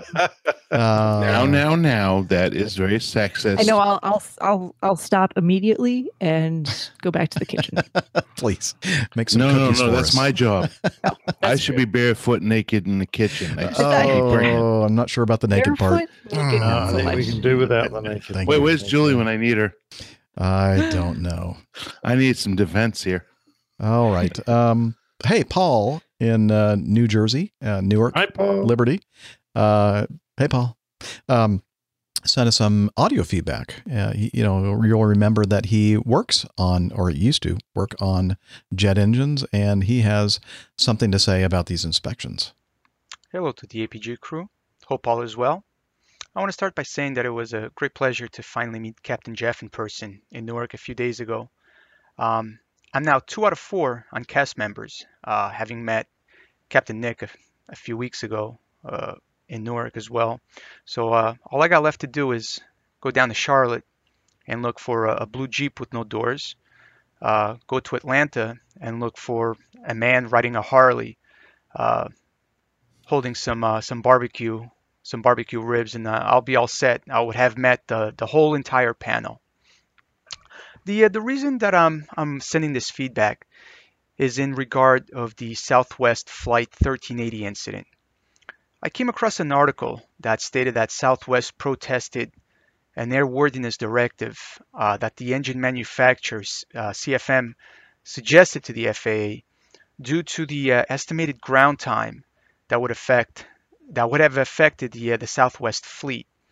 Now, before jumping to any conclusions, um, it's not to say that this particular inspection would have found the defective fan blade that is said to have failed on Flight 1380.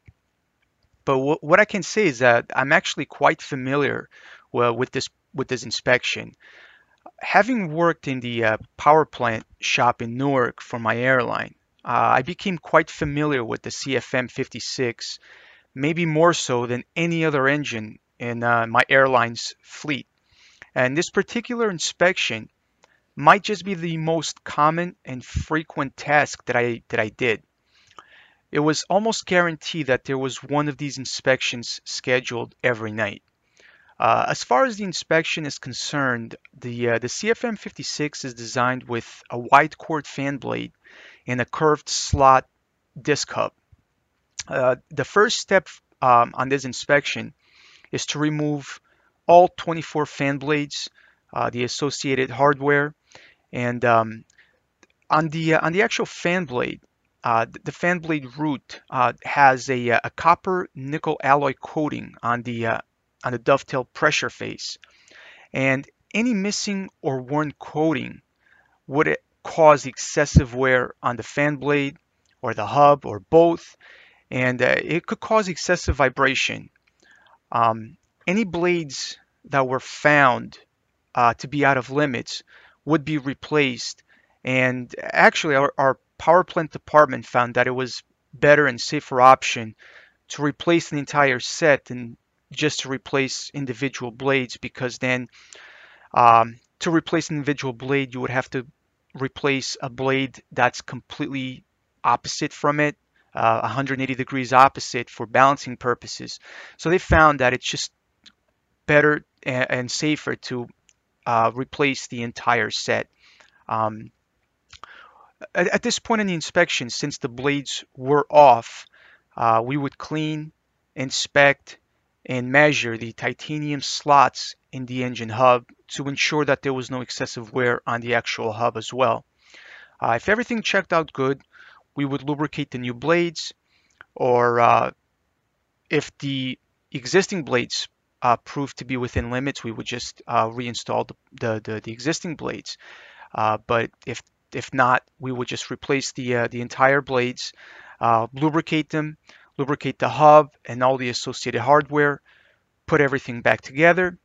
We would then taxi the aircraft to the run-up area where we would run up the engine at, uh, at all power settings to ensure that there was no fan vibration. Now, if there was fan vibration, we would interrogate the uh, the airborne vibration unit, which is uh, it's a black box on the electronics bay, and it would give you a solution um, which consisted of installing or removing weighted screws that are installed on the on the uh, spinner on the engine spinner. The the whole the whole inspection would last pretty much an entire eight to ten hour shift. Uh, we would do this inspection every 1,500 cycles for each engine, and we currently have in my airline we currently have uh, I think it's 330 737s so that's 660 engines. So as on any you know as any given inspection, I'm sorry, as any engine is inspected, uh, it's quite expected that another engine is due. Uh, as I mentioned earlier in an earlier feedback, I no longer work in the power plant shop. Uh, I, I now work line maintenance. But I spoke to some of my uh, coworkers who stated that our engineering department has issued a, a revised inspection that further scrutinizes this this uh, particular um, this particular inspection. Uh, it's now common to see our hangar filled with 737s, uh, as our technical department wants to ensure that you know a repeat of the Southwest event will never happen again.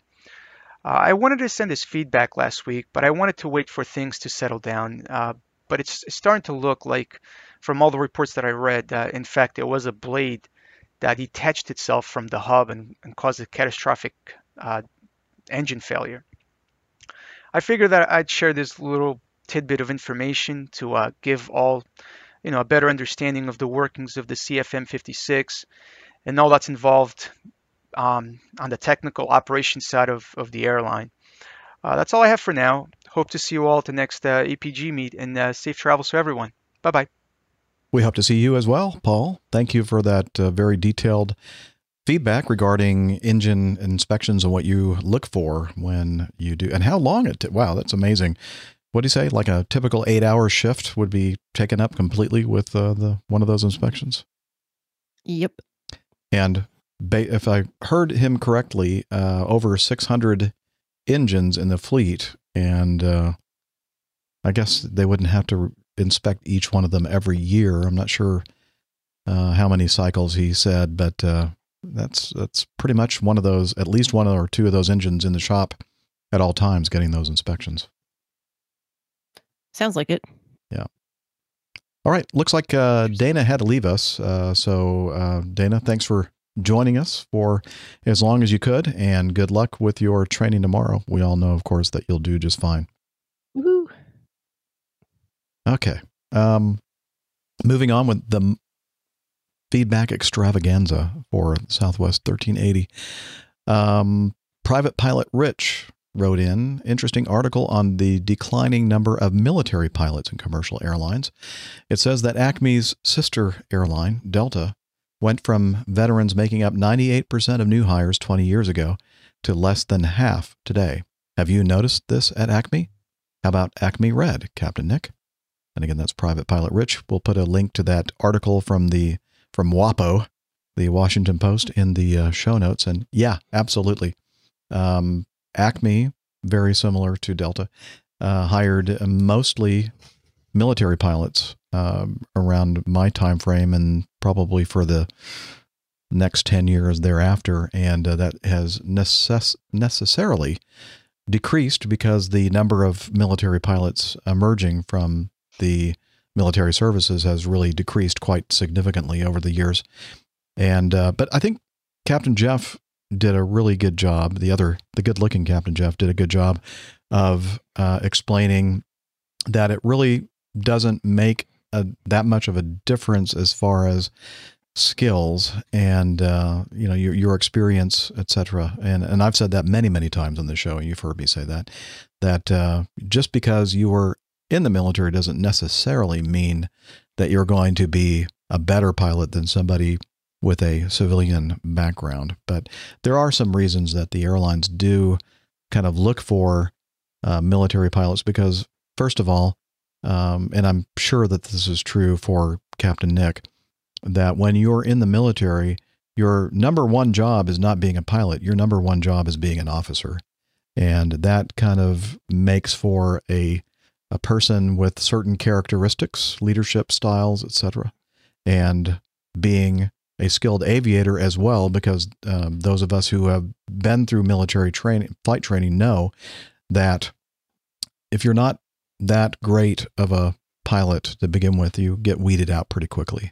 So um, you know, it's it's something that I understand that the airlines, many of the major airlines, at least here in the U.S., were looking for in recruits for uh, for pilots. Uh, but again, as Colonel Jeff has said, and and I've said many times, it doesn't guarantee that just because you're in the military, you're going to be any better than somebody that has a background that was not military. Would you agree, Captain Nick? Yeah, I think there's um, quite a difference initially if you bring a, a relatively new pilot from Civvy Street in and a military pilot in, because of the intensity and level of training military guys get.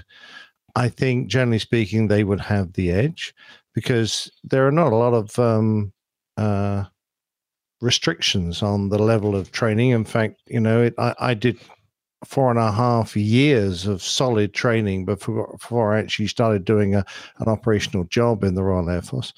Uh, that's an awful lot of effort. And I then subsequently did another two, six months of solid training to become first a flying instructor and then a weapons instructor.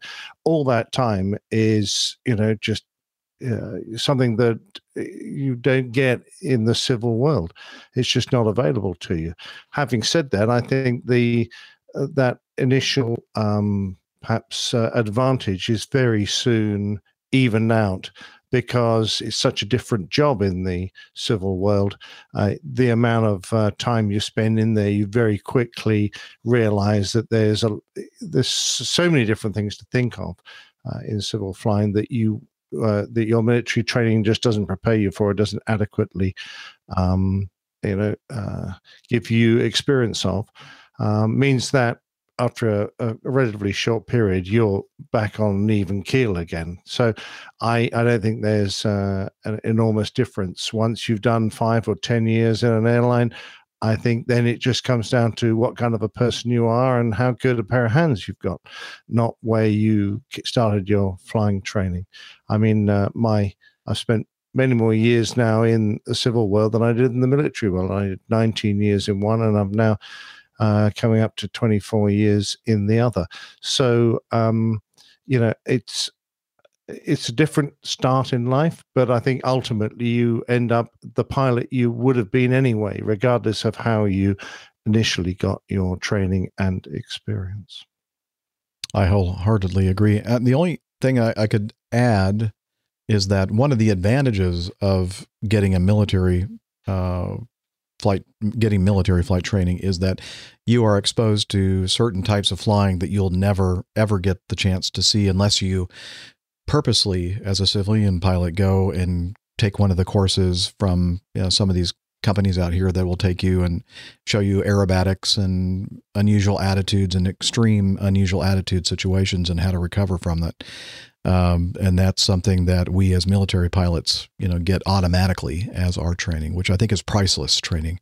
And it's not, you know, the fault of somebody who didn't have the opportunity to train in the military. It's just that I think it, it's a, an important aspect of those of us who who have. Yep. Yeah, I agree. All right. Um, let's see. Oh, Nick Nack Jack sent us some audio feed. A lot of audio feedback that we got, uh, which is great. We love it. Hey, APG crew, it's Nick Nack again. I was wondering about the Southwest incident. Um, listening to the ATC tapes, they didn't actually, from what I heard, declare an emergency. Obviously, if you say you have a fire in an engine and you've lost an engine, your single engine, uh, I think the emergency would be implied, but I don't remember them actually declaring an emergency. And I was wondering if that's an issue at all, or would that come into play in the NTSB investigation? Uh, just wanted to get your input on that. Um, and I had something else, but it slipped my mind. So um, I'm going to keep simming because that's what I do. Um, and people can find me nicnacjk.net, FS Ride Along in iTunes. And uh, till next time, keep the blue side up. Bye. Thank you, Nick Knack. Uh, he also sent another piece of audio feedback, which we'll play on a future episode. But I wanted to play this one because it specifically addresses, you know, the thing that's the hot topic now, which of course is the Southwest incident. And um, I'm going to go ahead and read this next one because it kind of is very similar to Nick Knack Jack's um, question regarding emergencies and uh, who handles the airplane and works emergency procedures. Uh, this is from Ian Angati. Uh, always a pleasure to hear your voices each week. My question is re- in response to the con- conversation about what happened on Southwest Flight 1380. Almost all the time I hear any of the APG crew tell a story about a particular particular flight, they are involved in it. It's always noted that one pilot is flying the aircraft while the other communicates with ATC and takes care of the non flying duties captain or first officer depending on whose leg it is hearing about major airline incidents it's always it always seems to me that the captain takes control of the plane when the emergency occurs and is also communicating on the radios in the case of Southwest 1380, I got the impression that the captain was flying and she was also the main pilot heard on the radio doing the communicating. In the case of U.S. Airways Flight 1549, the Sully Jeff Skiles flight, Sully took over the controls and also continued to communicate with ATC. Maybe Jeff Skiles could have given better information than Sully could because he was no longer in control of the aircraft? What is the official procedure if there is one? I also remember reading about United Flight 232, the Sioux City accident in 1989, where Captain Al Haynes was flying the DC 10 and also continued communicating with ATC and the cabin and the cabin, even though there were three other pilots on the flight deck. I guess maybe in those moments it makes the most sense for one person to communicate who is also in control? Question mark. Again, that's Ian from New Jersey. Great questions, both uh, from Ian and Nick Knack Jack.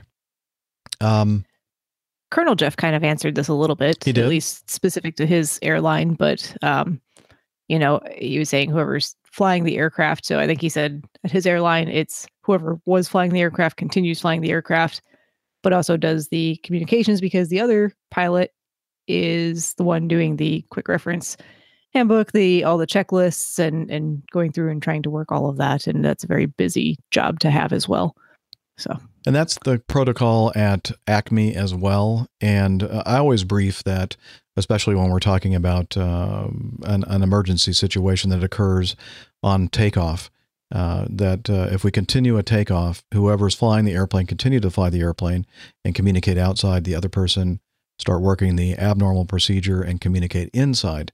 Then I also add, however, if it's if I think that it's best that the first officer fly the airplane and I work the emergency procedure, which is kind of the way my company looks at the best or the what what's the uh the favorable, most favorable? or best practice or whatever uh, where the uh, where the where the first officer flies and communicates outside and the and the captain handles the emergency procedure and communicates with the cabin crew and the company and everybody else um, and uh, so I basically say that once the airplane is under control, you know, we're we're away from the ground and and uh, the everything is stabilized, then we'll make uh, a, a change in in in roles, but not until then. Of course, you don't want to be doing, you know, switching who's controlling the airplane uh, when you're in a critical situation. Um, and I think that it really depends on the situation. And, you know, even though I brief this over and over and over again, I really don't know for sure exactly what I'm going to do when I'm in a situation like this. If I feel like the first officer is not flying the airplane, you know, sufficiently or whatever, or I think I can do a better job of it, I'll take over the aircraft. But uh, in in general, if it's the first officer's leg, I'll let that person continue to fly the airplane, and I'll work the abnormal procedure and do all the other ancillary tasks. Uh, Captain Nick, what's uh, the policy with uh, Acme Red? We have a, a similar um, change in roles in that uh, whoever is flying the aircraft takes the radio because uh, the other guy is doing the drills. And the last thing you need when you're doing such a vital set of drills is to have a checklist interrupted by you having to make a radio call. You come back to the checklist and then find you've missed the vital action that is going to create a safe situation. So yeah, the pilot flying takes the radio.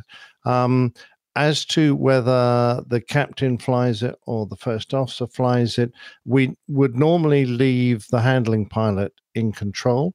Uh, but I think if there's any situation where the captain is in doubt, in other words, it's going to be a really complicated and difficult landing, handling wise, then I would normally expect the captain to say, Look, I'm not doubting your ability, but uh, you know, I'm going to fly the airplane, um, which I think is a fair thing to do.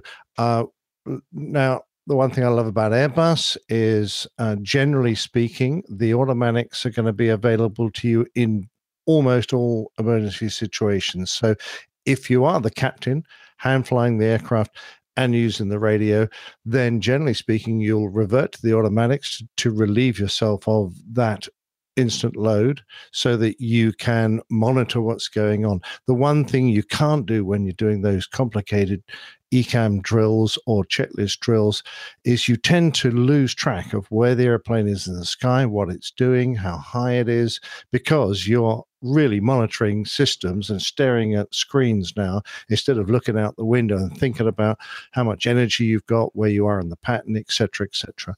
So I think there are situations when, exactly as you said, Jeff, when your instinct is, I think I need to worry about getting the airplane on the ground, in which case I need to be flying it so I can be heads out and thinking about my position in the pattern and what the priorities are.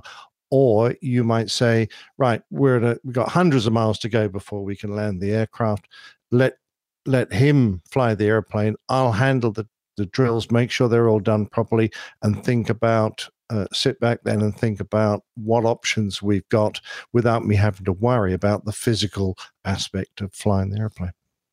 Exactly. I, and the thing that we did not address um, was Nick Nack Jack's great question about, hey, I don't, I didn't recall hearing Mayday, Mayday, Mayday, or even we're declaring an emergency. Um, but I think that uh, Nick Nack Jack's uh, feeling about this is that air traffic control knew immediately, based on the communication, that they have lost an engine and they have a rapid decompression uh, or rapid, you know, pressurization issue, or that uh, it's it, it's it an emergency situation. It's pretty uh, severe, and so technically, an emergency was never declared, but I think it was implied. Mm-hmm. Oh yeah, I don't think there's any doubt that they that was exactly the situation. Uh, and I think the great thing about saying "Mayday, Mayday, Mayday" or "We have an emergency" is it informs the world that you are now the priority number one for the growth controller and for everyone else to assist or shut up as is necessary. And I think she was getting the service she wanted without having to go through that formality. I agree, but I think you're right uh, that if she had said Mayday, Mayday, Mayday, it could be because initially, if you'll remember, uh, the initial communication with the center controller was, uh, "I'm I'm sorry, did you just say that you you know lost an engine and you're you're right, descending?" I think, I think it was yeah, are you Southwest 1380 single engine, something like that. Yeah, You know, and he said, "You're descending." like, what? What? Why are you descending? Uh, So I I think yeah, in this case. I have to say that uh, that may have been an appropriate situation for a Mayday, Mayday, Mayday call. Yeah, I think in the simulator, I think we always, we without fail, uh, when you got a problem, you, you shout either a pan or a mayday as appropriate. Um, I think perhaps in the air, you know, she was being very cool. Perhaps you know, she so cool that she actually omitted the important bit of Yeah. getting those few words out. Yeah. it's one of those things you look back and you go, "Oh, I didn't actually say that." Right. You know, perhaps in her mind she did. Mhm. You know, you think it and then just never actually say it. But Yeah. that's where training and simulations come into play, I suppose. And you know, as we mentioned many times uh, here on this show, um, the the use of even in the simulator of Mayday, Mayday, Mayday, or Pan Pan, at least in the U.S., is very uncommon. Mhm. So, and rare, I'd say. It- It's interesting. I noted when um, I did that last plane tale uh, about the El Al aircraft uh, in Amsterdam, the call was Mayday, Mayday, we have an emergency. So they covered Uh, both bases. Exactly. And I wonder if that was part of El Al's training so that whatever country they were in the world, the controller would understand one set or other set of emergency declarations, you know. Right. Which I think is actually a good good way around the problem of some countries don't necessarily uh, use uh, the ICAO standard. Yeah, I think you're right. I think Although that might I be. think here, if you say Mayday, Mayday, Mayday, or Pan, Pan, Pan, controllers and everyone else in the sky is going to know what you're talking about. Mayday, I'm pretty sure they would, um, but we actually have um, we've got several cases on our airline guys who've declared a pan. And, we don't, uh, they don't know what, it was. Yeah, Yeah. What? the controller has, What are you trying to tell Are you me? declaring an emergency? What is this That's pan you exactly, speak of? that's exactly what happened, Steph. Well, you know, and the reason Although for that, that, I'll say you get that question a lot. Um, well, or, or you hear it frequently where someone will call up and say, I have this, that, or the other problem. And then the next question is, Are you declaring an emergency? Because they want to Mm, know no. specifically from the pilot, you know, was that your intention? Mhm. Um, again, I guess pan isn't common enough to make that distinction. Interestingly, um, in the military, it was either an emergency or a precautionary, which equate to Mayday, Mayday, Mayday, and Pan Pan. Sure. Um, and but in the civilian world here in the U.S., as far as I'm concerned, it's either I'm declaring an emergency or you're not.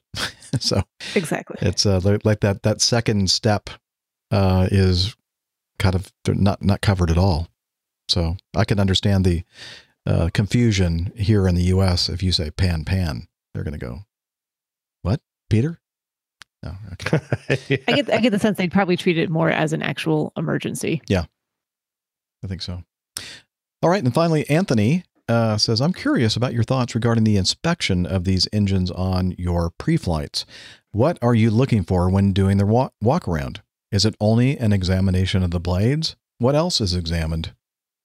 So, Anthony, um, well, it, I guess it depends on the airplane and your ability to actually do much of an inspection of an engine based on where that engine is hanging on the airplane. On my airplane, you know, from the view of the engines, they're up kind of high on the tail. Um, I can only see a limited amount of the the fan blades uh, on the front of the engine and the intake, and uh, unless I walk way far behind the airplane, uh, I don't really see much of the exhaust of the engine either. So it's very the main thing that we're looking for, at least on the airplane that I fly, when you're doing a walk around, is is not so much the condition of the fan blades, uh, but more uh, is is there oil leaking out of this thing or other fluids that sh- are not supposed to be leaking out of the uh, engine, and and making sure, of course, that there actually is an engine there on the airplane, which is obvious. But um, uh, what about you, Nick? When you're doing a walk around, um, looking at those engines hanging on the wing, Yeah, we, of course get a pretty good view, and uh, you know you you get so used to looking at a good serviceable engine. I would hope that if uh, something was missing, wrong, it would catch your eye. But generally speaking, you're looking for evidence, perhaps of a bird strike on the previous flight. You're looking for evidence of blade rubbing, uh, nicks, dents, whatever on blades, etc.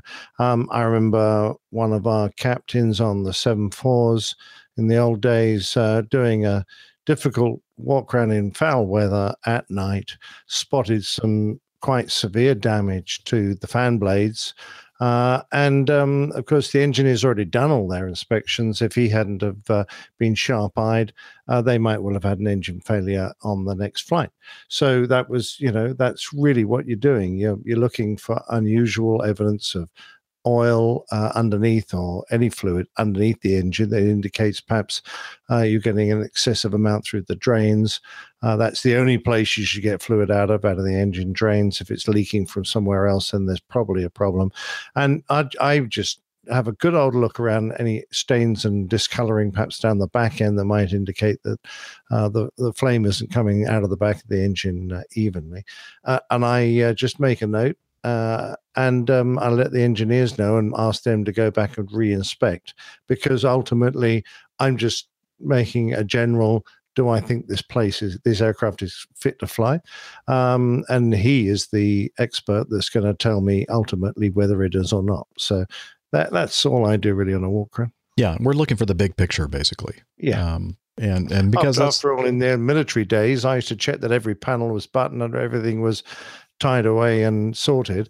But of course, um, when I do my walk around an airline, all the doors are open, there's panels open, there's because people are still working on it. Yep. You know, I couldn't possibly do a work around or walk around when it's all buttoned up. That's the time I'm about ready to push. there's a lot of trust involved in airline flying. Absolutely, yeah. Um, and uh, you know, as far as this incident with the you know CFM uh, 56 7B engine, you know, there's no way that any pilot would have seen this fatigue um, crack, or I don't even think there was a crack. It was just a something that you, you, unless you had a borescope or a what are the You can't. I'm sure you can't see that with the naked No, eye. There's no, way. Yeah. A good question, though. Good question. All right. Finally, we're moving on to something other than Southwest 1380. Uh, the second item in our feedback folder, Thomas, uh, he, and he sent this in a couple months ago. Sorry, Thomas, it's taken us so long, but I thought it was worth mentioning because this looks like a pretty hairy situation. Uh, it's a military situation or a military incident, a two seater EA 18G, which is uh uh what they call a growler. Um, it's a, a low alt, well, how do you, how do you describe that airplane? It's kind of a, like the same kind of airplane as the intruder. It's a, uh, Yeah, it's an electronic warfare aircraft Yeah. uh, built around the Super um, Hornet. oh, is it? Okay. Yeah, I think it is. Oh, okay. I was thinking it was something else. Okay. Two seater EA 18. That makes more sense. Thank you. I was thinking of a, of a different airplane. Um, anyway, they were cruising at 25,000 feet on the 29th of January, about 60 miles south of Seattle, on a flight from Washington State's Naval Air Station Whidbey Island to Naval Weapons Station China Lake. The crew received a warning that the system that controls the cockpit air temperature and cabin pressure, known as the Environmental Control System, or we'll refer to as ECS later in this article, was icing. By the time the flight was over, an elite aircrew with Air Test and Evaluation Squadron 9 was being rushed for medical treatment, and yet another failure of the Growler's environmental control system, one not seen in any of the previous physiological episodes linked to the ECS, was raising new concerns in the Navy's Oh, Sisyphean fight to stop physiological episodes from putting pilots at risk in the sky. I wish I had read this paragraph. You did very well, I thought. Wow. Hardly a pause. I, Not not noticeable. I saw all. Sisyphean and went, oh my her? goodness, here we go. Um, the temperature inside the cockpit suddenly plunged to temperatures reaching minus 30 degrees. Yikes, that's cold. And a mist pumped into the cockpit, covering the instruments and windows in a layer of ice, rendering the pilots almost completely blind, according to several sources familiar with the incident and an internal report obtained by Defense News. The fog inside the aircraft iced over the instrument panel, forcing the pilot and electronic warfare officer to use a Garmin watch to keep track of their heading and altitude, while air controllers began relaying instructions to the crew. The pilot and electronic weapons officer, EWO, were forced to use the emergency oxygen supply, which was completely depleted by the end of the flight. A heroic effort by the two person crew and the ground based controllers managed to guide the aircraft back to Whidbey Island, but both pilot and EWO suffered serious injuries due to frostbite. The air crew, uh, air crew suffered from severe blistering and burns on hands, according to the Navy internal report. Uh, the air crew was treated upon landing. One of the aircrew is already back in flight status. The other is not yet back in flight status, but is expected to make a complete recovery. Uh, anyway, so the article goes on, which we'll include a link to in the show notes about um, electron or uh, environmental control system failures, and uh, yep, here we go. Legacy Hornets. Okay, I didn't catch that before when I was looking at the uh, article, Nick. But thank you for making that point that these right. are part of the uh, F eighteen series of airplanes. Yeah, I was reading some of the other problems they've had. They, this overpressurization sounded. oh my nightmare. gosh! tell, Well, tell us about yeah. that, Nick. What does it say Yeah, about well, that? It says here two years ago, a pilot and EWO were horrifically injured when their cockpit overpressurized and exploded, shattering the ple- plexiglass glass canopy, sending shards in all directions. Well, thank God it did, because if the pressure had got that great, I, I expect they were in severe pain on the inside. Mhm. Oh man. So yeah, uh, so it sounds like they're. I mean, uh, I I know that military aircraft are built with m- many, uh, much fewer um, safeguards, uh, because generally speaking, you can manually override things that go wrong, uh, whereas uh, you don't need that level of safety on a uh, military aircraft. You do on a civilian aircraft, but uh, this sounds way over the top. How uh, their cockpit pressurization system can go so haywire as to injure them that madly, I'm I'm just a bit worried. and with, with no way to fix it when they notice attacks. You, kn- you know they Yeah. knew it wasn't like it just is like Yeah, the uh, right. Proverbial frog in a pot of water that you slowly start to boil. Oh yes, No. I've heard about that. Is it true? I've I have- never I have tried no it. idea. Jump out. I don't know. Steph probably knows. I bet Steph has done it. Yeah, yeah. That's how they get those frogs to dissect for practice. That's interesting. Uh, Steph wanted me to be uh, go into her hot tub, and she kept raising the temperature. I mean, I wasn't going to go. It was just I know. you I she wanted said, "No, no, it. thank you. You I go ahead." wanted to try it. Uh, let's see. So, uh, did you ever have or hear about any of these kind of issues in the um, uh? No, the, the classic seemed to be um, a well sorted airplane by the Okay. time the Australians got it. And uh, I mean, the only thing that we ever uh, whinged about was the oxygen system. Um, there were very few checks and balances in the oxygen system to ensure you were getting oxygen flow.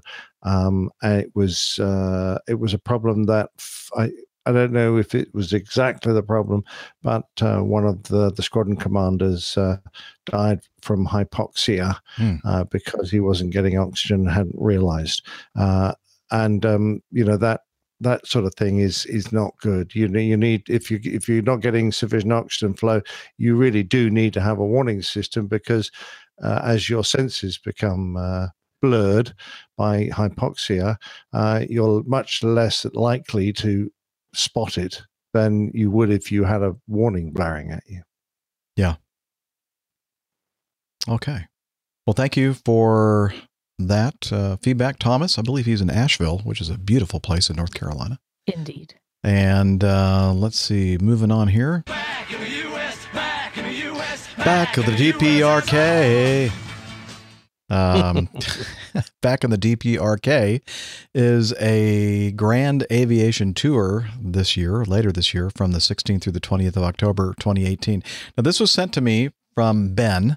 And normally I don't do these kind of things, but I'm thinking to myself, the people listening to this show are av geeks. And I know that some of you out here, when you hear about this, might be interested. Now, don't worry, I'm not getting any kind of kickback from this at all. So I just thought this might be something worth talking about on the show. And in case you're interested in flying on an Ilyushin uh, IL 18, IL 62, IL 76, a Tupolev Tu 134, Tu 154, Tu 204, an Antonov AN 24, AN 148, an MIL 17, and microlights. I'm not sure what a microlight is.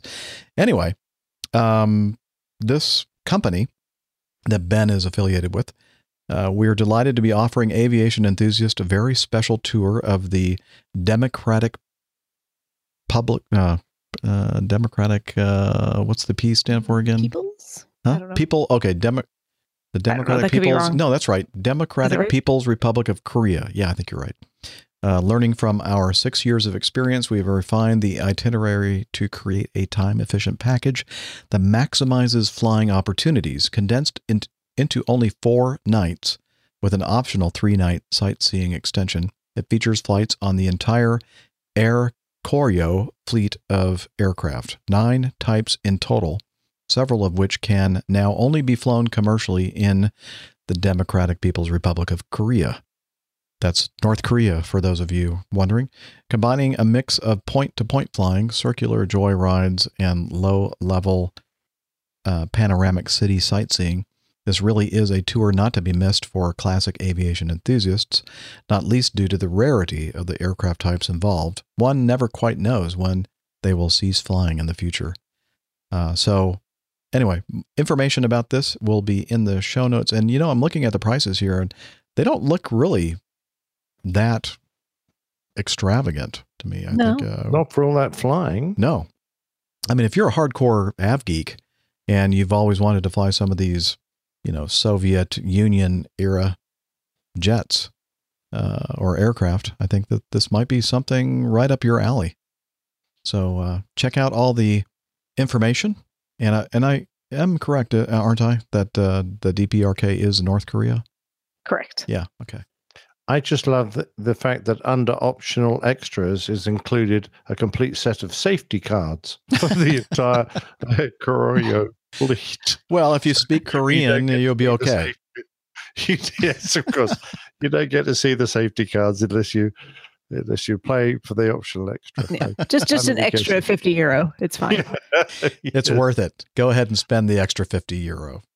It'll You'll be get a souvenir. And a timetable and a notebook and some posters. And I hear that uh, Lane says that Dennis Rodman will be on the uh, tour. So, uh, bam, nice. Okay, so I hope you didn't mind me. Um, and or- again, the the real reason for me wanting to talk about that feedback was that I could play that back in the USSR. Okay, uh, Chris writes uh, employment contract. Hi there. Been listening to your show for a couple of weeks now and really enjoying the folks you get around the table to discuss aviation news and their personal experiences. I'm interested in understanding whether, from your perspective, there are any emerging trends in aviation in how the cabin and flight crew are employed. From my research, we are seeing slight increases across low cost and network carriers in their employment of staff on fixed term contracts and part time contracts but also increases in pilots who are self employed. I wonder if, from your perspective or your guests, whether they have any particular insights into this as well. I'm working on a research paper as part of an aviation study. So that's from Chris. And so we're, we're happy to help you out, Chris.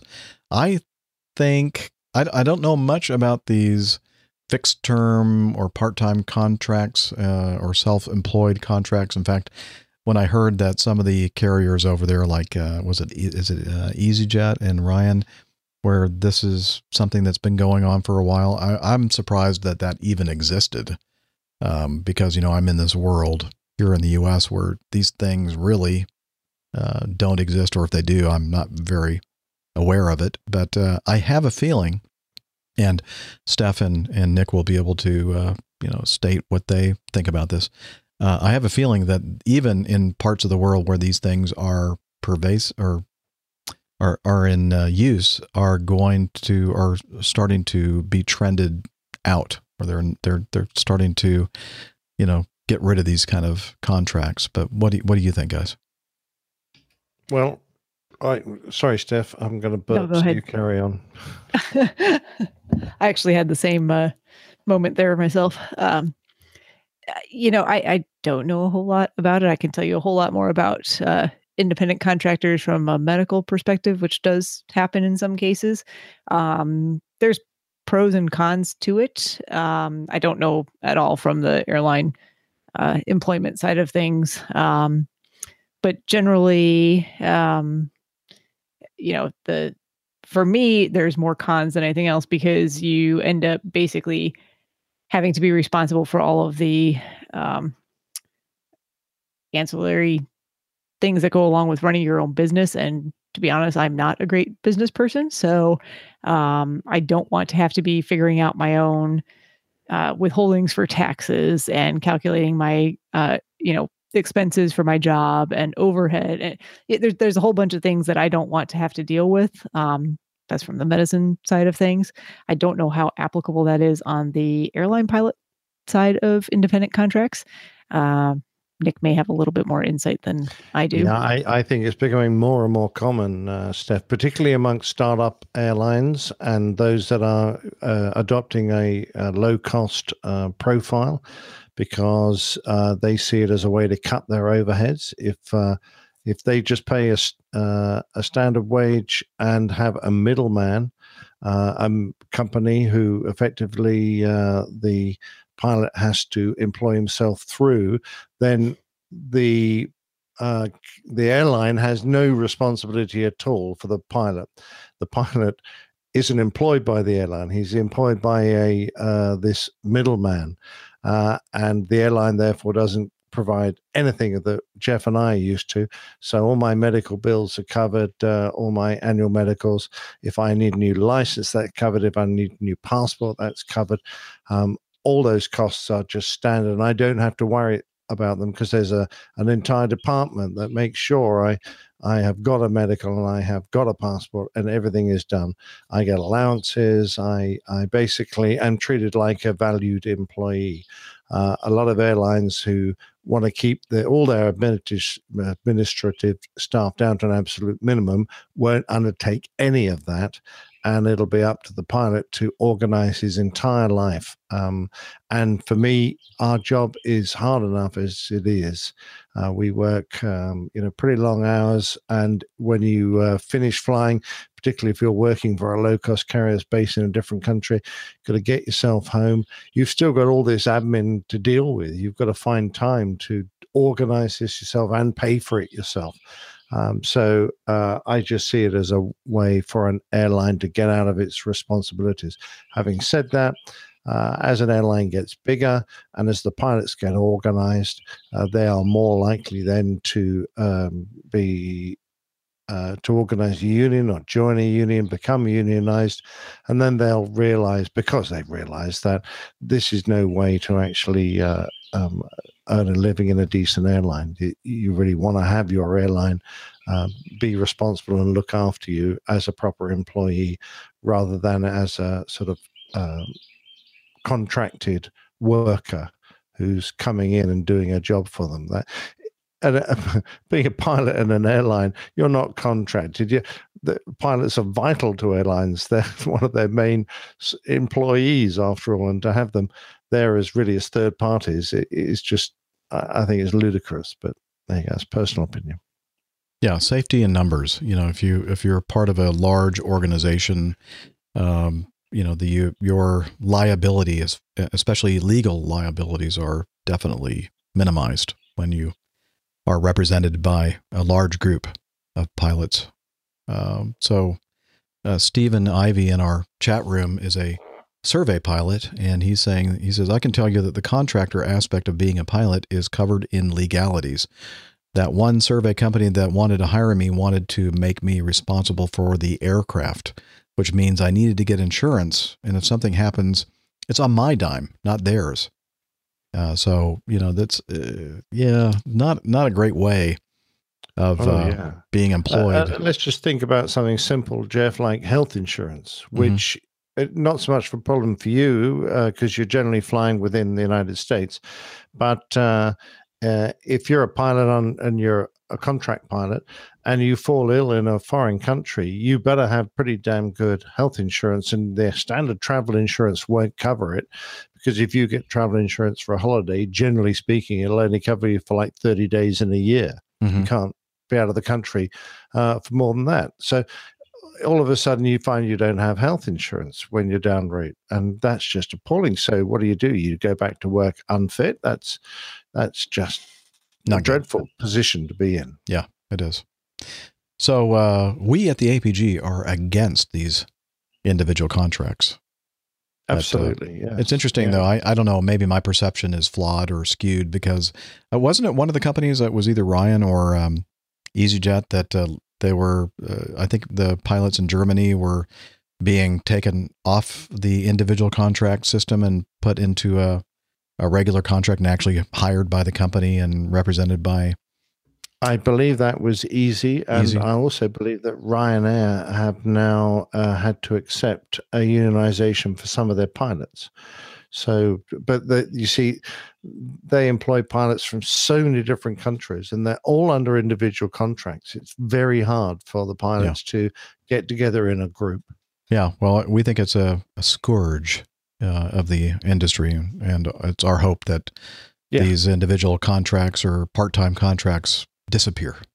Yeah, uh, and and mainly not from a personal. We all want to make money, although of course we do. Uh, apart from the joy of flying, we also want to make a decent working wage on it. But because of the safety aspects that it forces these pilots into, to, to fly when they're not fully fit, or to do jobs that they wouldn't otherwise be happy doing because of the problems that they have uh, with these part-time contracts. All right. Time for this week's installment of Plane Tales. Yay. Take, take it away, old pilot.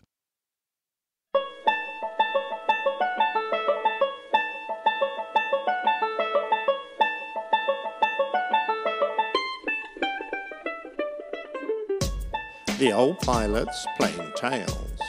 One of our aircraft is missing. I'm a bit of a fan of old black and white wartime movies.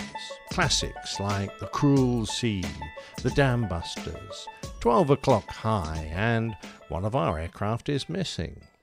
The title of that last one brought to mind the continuing speculation that surrounds the fate of Malaysia Flight 370, the Boeing 777 that disappeared over the South China Sea en route from Kuala Lumpur to Beijing.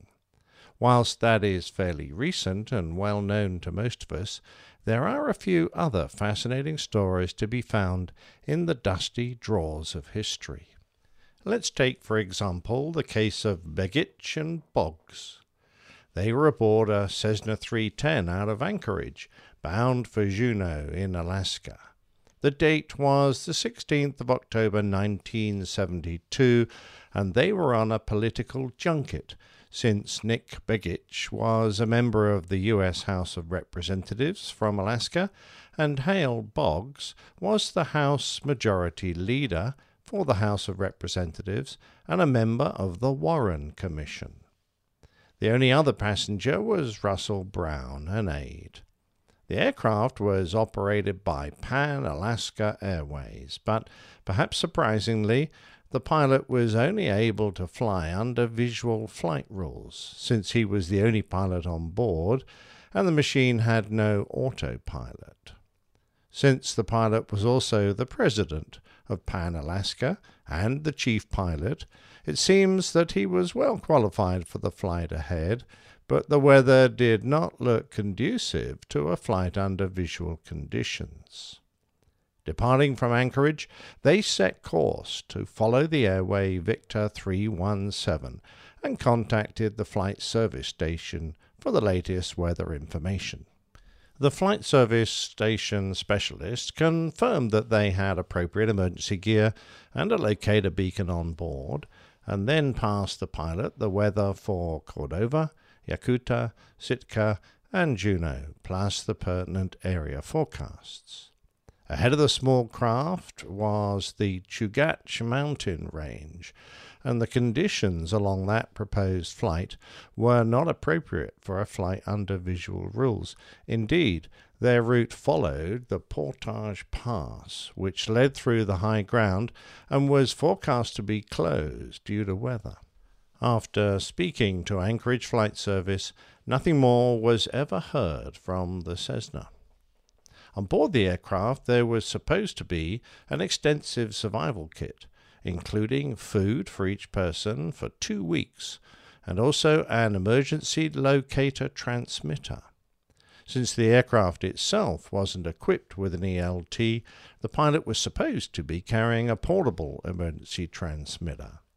The chief pilot's personal ELT was found after his aircraft was reported missing in the cabin of another Pan Alaska's aircraft at Fairbanks.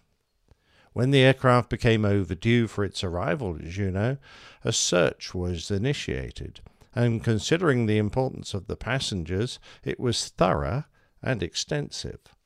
Almost immediately, an airborne HC 130 Hercules was diverted from its mission to commence a search that, for its time, became one of the most extensive in aviation history.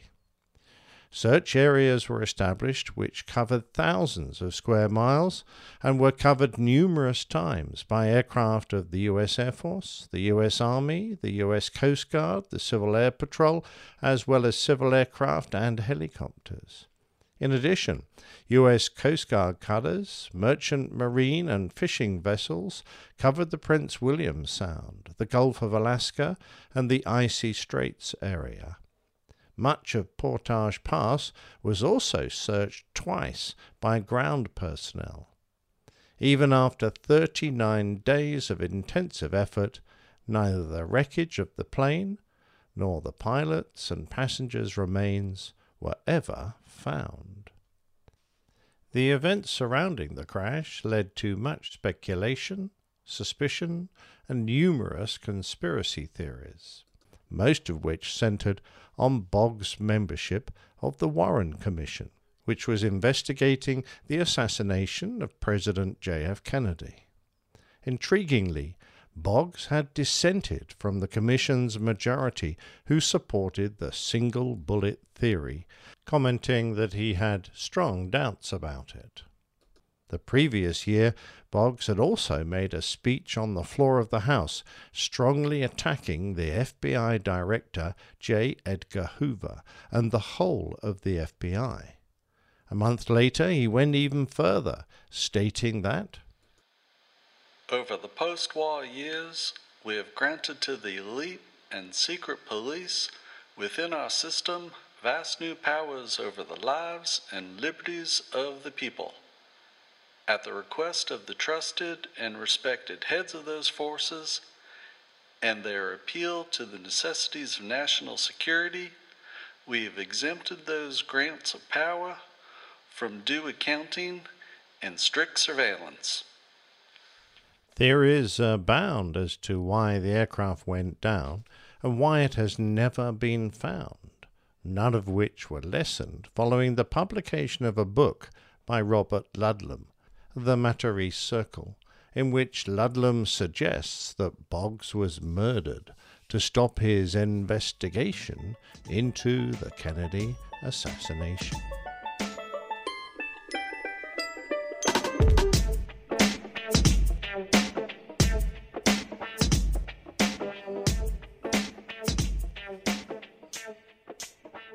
Now, someone else of a rather different ilk also went missing in the wilds of North America.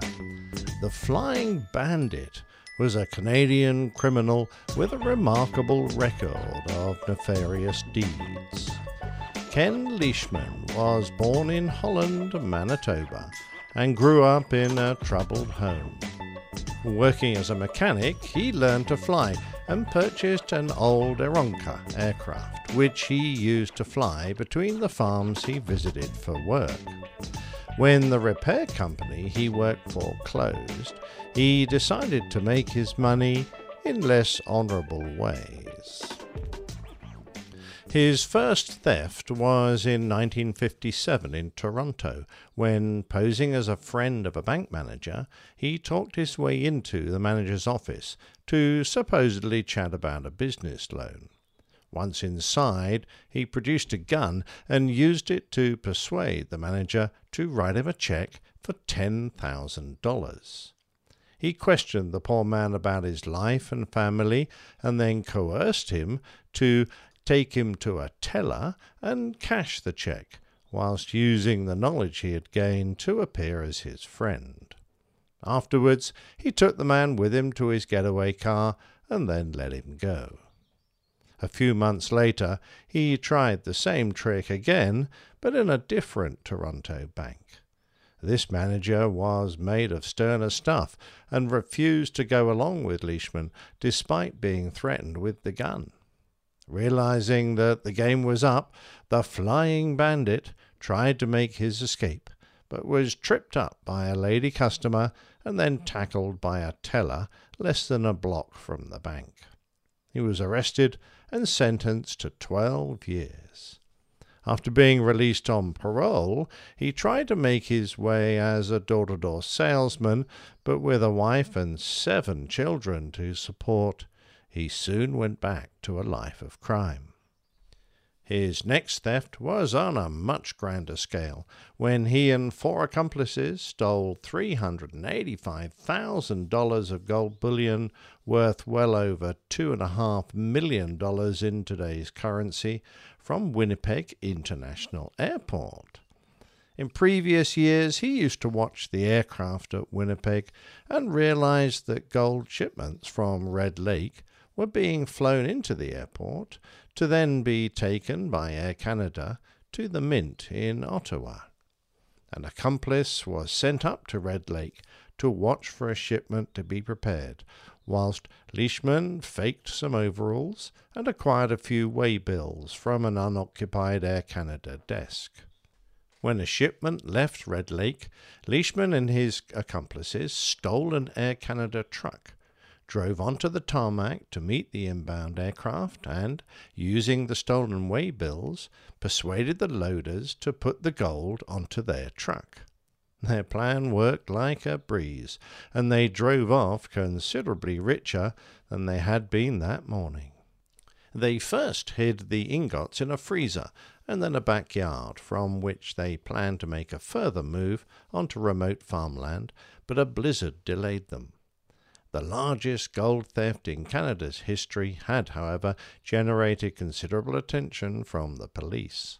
Whilst they were waiting for the legendary blizzard of 1966 to clear, the local force, who were checking up on Leishman's associates, discovered the haul, and before long the flying bandit was back behind bars, but this time of steel. However, whilst awaiting trial, he managed to escape along with ten others.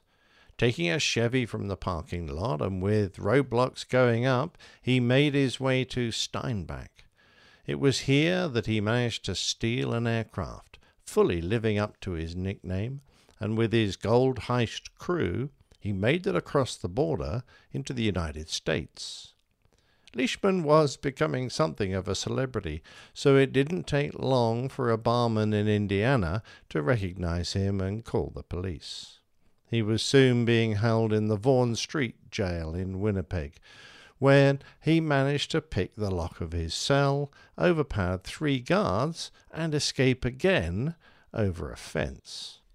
His final bid for freedom only lasted four hours, and this time he was sentenced to fifteen years. He was known to be a charming man and a model prisoner, so only eight years later he was released on parole. He had, however, turned over a new leaf. He moved to Red Lake in Ontario, where he became a bush pilot, and, with his family, opened up a tourist shop. The couple were, by all accounts, well liked by the community, and Ken Leishman even served as the chair of the local Chamber of Commerce. However, on December the 14th, 1979, at the age of 48, Ken was performing a medevac flight out of Red Lake when his plane disappeared in northern Ontario. The following spring, a Canadian Forces search flight found the wreckage. The bodies of the patient and medical assistant aboard were positively identified, but all they could find of Leishman was his wallet. Since there was nothing in the wreckage to prove that the flying bandit was dead, the theories abounded as to his whereabouts, especially after the coroner investigating the accident initially listed him as officially alive. Given his colourful past, there has been great interest in his life, and even a documentary, The Flying Bandit, plus a number of books have added to his notoriety, but to this day he has never been found.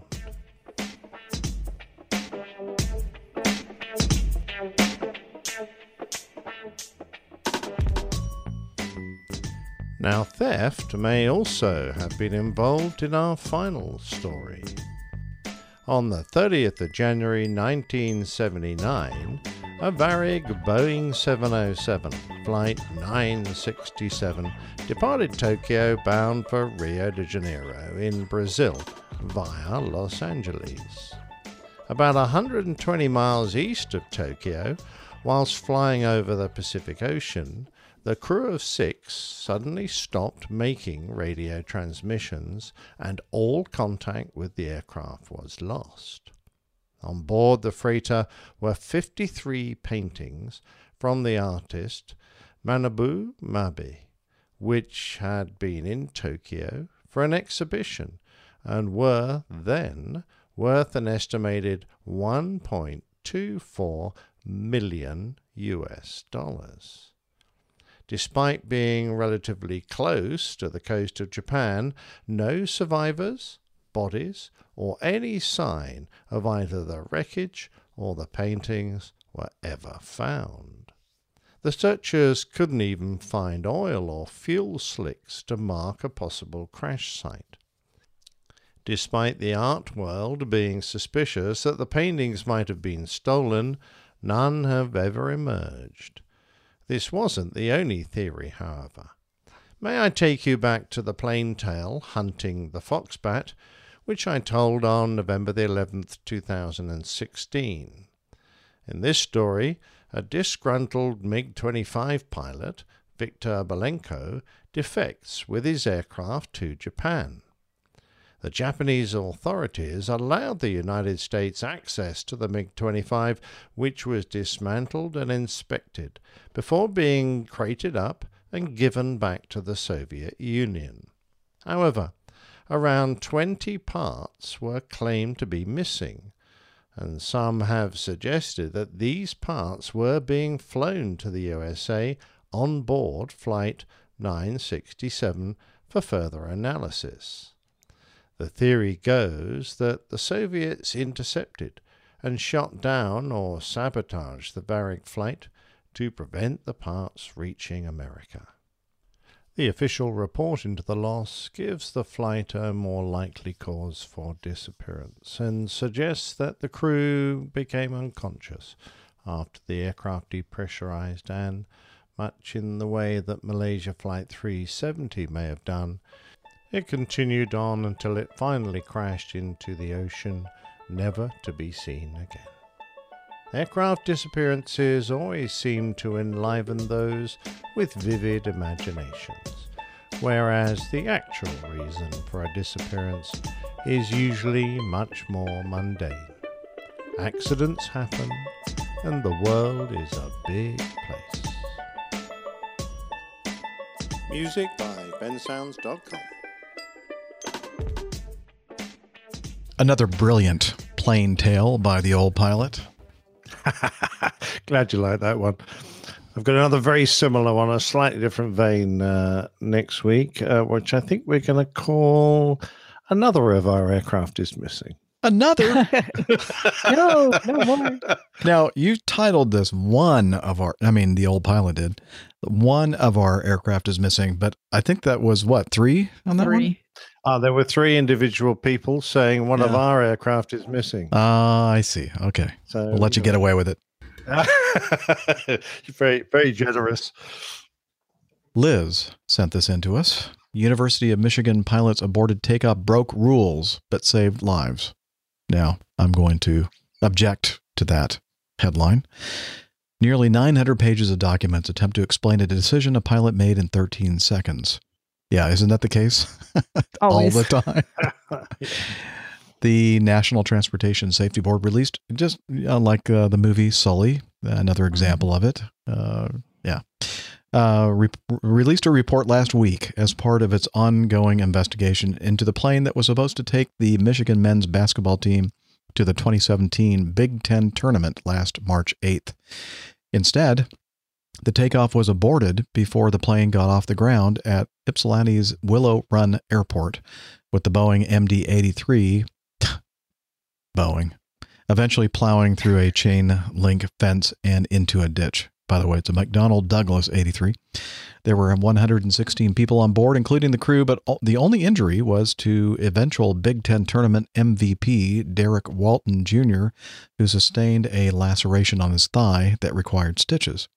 The NTSB's report, which included statements from the crew, exhaustive weather analysis, and equipment assessments, does not assign blame, nor does it present a concrete conclusion of what went wrong. It does not address the fact that the weather updates were scarce. The latest wind measurements the pilots received were two or two to three hours old because the instruments had blown down. Of course, in this case, I don't think it had anything to do, you know, with the with the present situation of them taking off. The uh, uh, the the wind measurements at the time uh, really were inconsequential, in my opinion, to what happened during the takeoff. But they were possibly consequential for what happened the two or three days before the takeoff. Uh, by the way, this is me speaking, not the article. Uh, the uh, the winds at the time in that area of the country were very very high, and uh, they the airplane that they used for this charter was parked in the ramp for for the I think at least 48 hours before this charter flight, and yeah, the uh, the airplane the uh, MD-83 doesn't have flight control locks or anything. So they, these these controls, especially on a on a Mad Dog, they're not hydraulically powered, so they're just flopping around. So the wind's blowing, it can really, you know, bang things around quite a bit, and that's what is suspected happened in this case. Uh, that they think that uh, one of the control rods for the uh, control tab for the elevator was bent out of shape or broken. Um, and of course, there was no way for the pilots to know that that had occurred. There's no physical evidence doing a, during a walk around. There's nothing that you can see in your instrumentation in the aircraft. And the only way you're going to know is when you get to the point that these pilots did when they were rolling down the runway for takeoff. And the captain says, Hey, what's going on? The yoke used to adjust the altitude of an aircraft, I think they mean attitude, felt heavy. I guess you could say both. 13 seconds after the takeoff began, Radloff, the captain, said, abort, and hit the brakes. The co pilot said, no, not above, he said, referring to a particular speed. Not above, don't abort above V1 like that.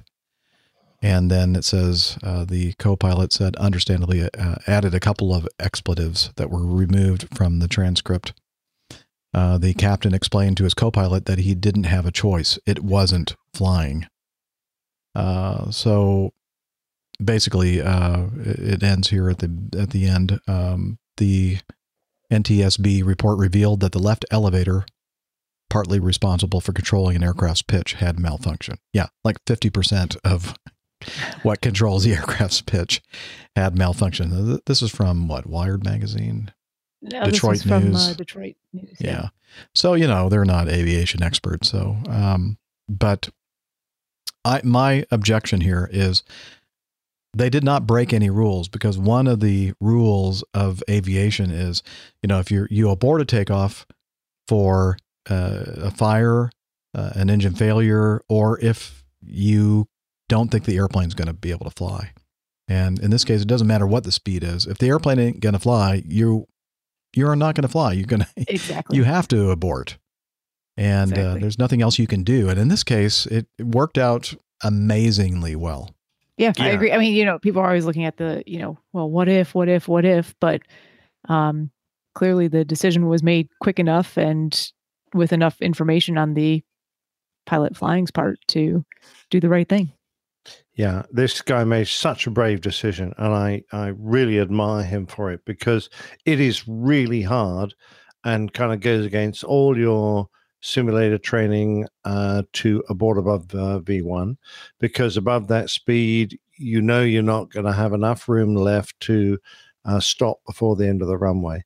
But you're quite right, Jeff. Uh, we're all uh, aware that if you have incontrovertible evidence the airplane is not going to fly, then it is safer to abort. So safer means it's much better to go off the end of the runway doing 50 knots than it is to try and persist with the takeoff that is not going to work and go off the end of the run runway doing 150 knots because in that case the second case you're almost certainly going to kill people In the first case, you're just going to damage the airplane, and everyone's probably going to walk away.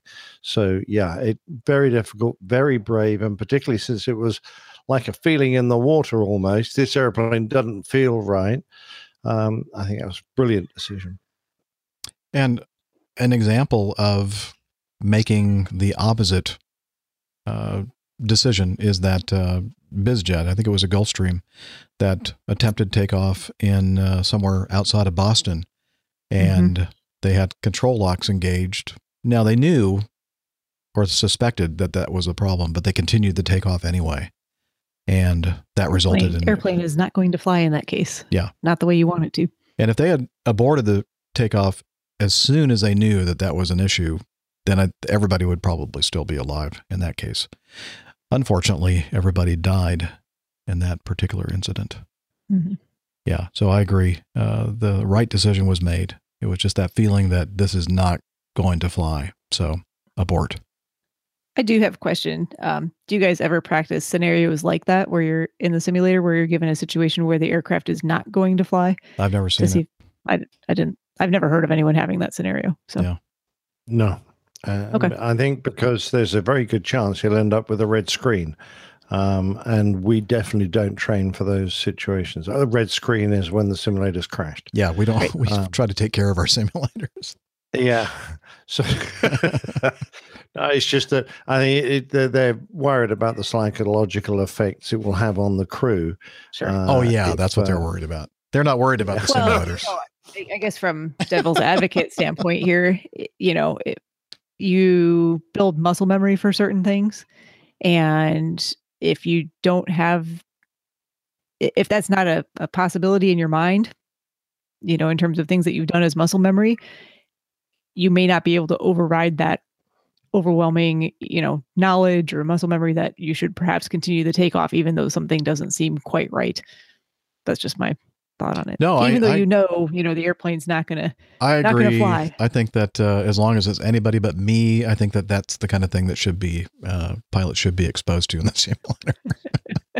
yeah, and I'm, from, I'm, not saying I'm not saying that necessarily that's something that you need to do in the simulator. I was just I was just curious. Yeah, um, and just purely from a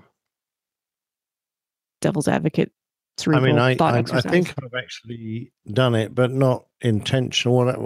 It's a bit hard to say uh, whether it was intentional. Or Early on in my uh, captain's career, I did a check where we were doing wind shear training, and um, we got uh, we're above 100 knots, getting quite close to V1, and we got uh, a wind shear ahead warning. So I said go and hit toga because we were very close to V1. And then we got about a 50 knot drop in airspeed uh, as uh, a wind shear hit us. That's a big uh, wind we were still on the runway, and I went, Whoa. Never mind. no. So I went, Go, toga, stop. It was almost that quick. And uh, we screeched to a halt. And I think we stopped. We might have just trickled off the end of the runway, but the fact was we lived. But you, I mean, when you get that amount of uh, speed drop, you, you've, you've speed has effectively come below flying speed now. So you can't physically get airborne anymore until you've regained that 50 knots somehow. Yeah. So, uh, yeah, that was an interesting. That was a situation one. where initially you thought the airplane could fly. Then immediately thereafter, no, the airplane will not fly. Exactly, not without 50 yeah. knots of speed. Yeah. Yes. Huh. Okay. Well, great question, by the way. Um, uh, thank you, Steph. And who was it that asked the question? Uh, Liz. Thanks for uh, bringing up that uh, report from that. Are you okay? I, sorry, I was just being Liz bringing out that report. Oh, okay. Oh, bringing it up. Got it. By the Yes. way, I've ever mentioned Very that uh, Liz is our producer and she does a great job. and we she love her. does. Yeah. Yeah. That was from Detroit News. Great job. Yeah. Uh, Robert uh, writes, uh, "Hello, as a passenger, I never get tired of looking out the window and seeing the world from above. Over the years, I've even become accustomed to certain landmarks along the way on frequently traveled trips. Can I assume that as uh, you're up front, you also enjoy the scenery and you do look for certain visual landmarks along the way for fun, not navigation?" And in a somewhat related piece of audio feedback. I grouped these two together. Uh, Alex sent us this. Well, good afternoon, crew. This is Alex from Northwest Alabama. Uh, I'm an astrophysicist by schooling and had the wonderful opportunity to be seated appropriately on a flight from Dallas to Heathrow years ago, where I could witness a meteor shower over the Atlantic Ocean, which is one of the darkest places on the Earth. You know, allowed me to see hundreds of meteors per hour, uh, as opposed to just a few uh, that you normally see around city lights. And uh, felt like that was a really cool thing to witness. And, and I'm wondering what the uh, the coolest, uh, most unexplainable, scariest celestial or astronomical um, or atmospheric phenomena you guys have witnessed in the cockpit or even as as passengers in your career in the skies. Um, be interested to hear what you guys come back with. And I got to go check the METARs and TAFs for my uh, flight lesson after work today. Uh, clear skies, and thanks again for the show. Thank you, Alex. Great question. So, thank you both, Robert and Alex. So, sightseeing, yeah, um, I do. Uh, I, I can't say that every pilot that I fly with does care anything about looking outside and looking at landmarks and stuff, but I'm always fascinated by especially you know, I do most of my flying in the US and and seeing the the river systems and how our major uh, cities in the in our country were established on uh, on rivers because of uh, transportation and such. Um, and uh, so I'm I'm always looking outside, looking at stuff on the ground. Um, and as far as um, interesting or awesome sights, as far as astro astronomic or in that realm, I'd say that uh, flying in the northern hemispheres at night, uh, the, uh, the, the the northern lights or the aurora borealis, probably the most amazing thing that I've witnessed as a pilot. Nick, no, Sorry. Right. I'm just wondering how long we could stretch the silence out. That's Um, okay. It'll be all gone in the audio. That's okay.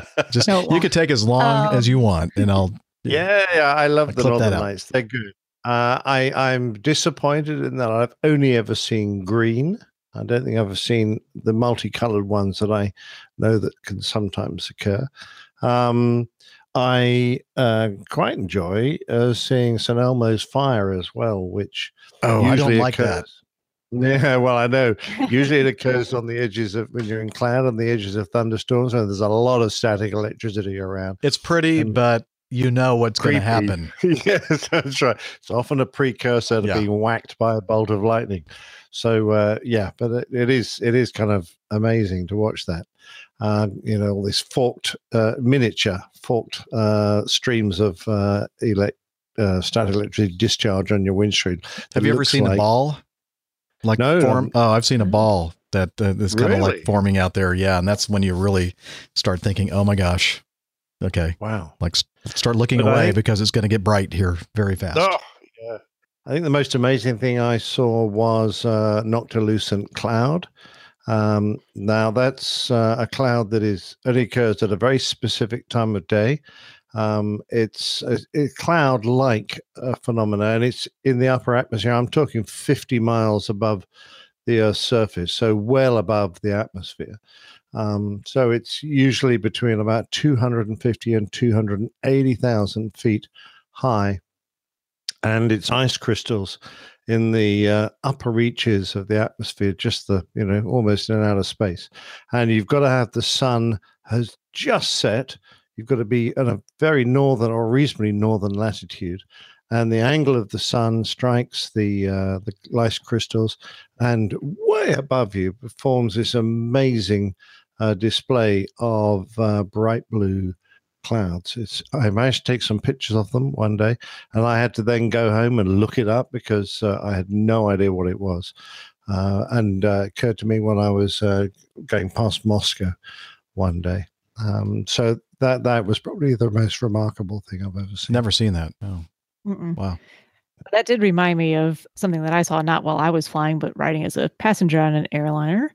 Um, I'm, I'm with you guys. I like looking out the window. I like looking at landmarks. I like knowing where I am. I like trying to guess where I am based on what I see and then trying to figure out if I was correct or not. Uh, that's always been interesting to me. I like maps and, and trying to figure out if what I'm seeing on the ground corresponds to the map that I have in my head. Um, but anyway, that the what I saw coming um, on this particular flight, we were I must have been going coming back from Salt Lake City at some point because um, we were flying just crossing the Front Range in Colorado um, from the Rockies from from the west to the east as you come into the Denver area. And right at that moment, coming across the Rockies, um, there was snow on the mountains of the Front Range. There was kind of a cloud layer on top of the very edge of the Front Range, and not on either side. So you could see mountains to the west and then Denver to the east. But it occurred right at the moment where you could see the Terminator line as well. So at at the point right above the Rockies to the east where Denver was, it was very dark and all the lights were on in the city. And to the west, it was still bright and almost daylight. Hmm. And that was really kind of neat.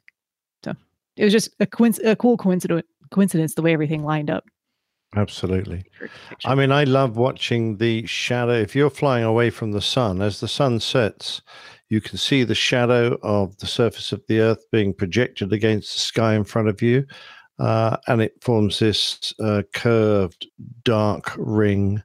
Uh, I think that's gorgeous. And sometimes Um, it messes with me. I'm thinking that I'm about to fly on some kind of a cloud formation, and then going, what, Yeah. "Wait a minute, I'm not seeing anything on the radar, but uh, I'm clearly seeing some really dark clouds." And then I Yeah. realize, oh, it's the Terminator line. Of course, I'm a Terminator. That's uh, absolutely right. And uh, when it comes to spotting things on the ground, though, I mean, I like going, uh, we're over the Sahara Desert. That's about as good as I am. Or that's uh, Hudson Bay. I mean, that's enormous. Or, oh, look, there's Greenland. That's about as good as I am. But I did one day, I mean, we had one of our new cabin crew was on the flight deck, uh, just popped in to ask we want a cup of tea. And we're approaching um, uh, Newfoundland. So I pointed down at uh, this big iceberg down there and I said, uh, Did you know, by the way, uh, that's the iceberg that sunk the Titanic? And she said, No. I said, Yeah, yeah, we, we plotted. We know its position because it's so big. So, uh, yeah, that, that's the one. And she said, Really? I said, Yeah, they've been on it. They they can tell from the paint that's been left on the the, paint's still there from the the iceberg. Titanic. Yeah, that it was that was the one that sunk the Titanic. So Beautiful. so she went away. she went away to go tell all her friends. Wow.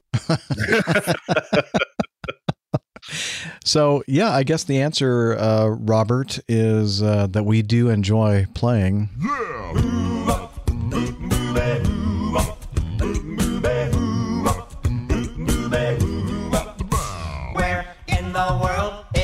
The APG crew. yep. Okay. Uh, I have fun. You're allowed. Uh, thank you. Uh, let's see. So we're getting close to the end here. I mean, not the end of the, The- world, The end is near. the end of the episode. And so I'm looking through some of these things here uh, quickly. Oh, Texas Charlie writes, um, and, and we've talked about this before on the show, but it's worth mentioning again.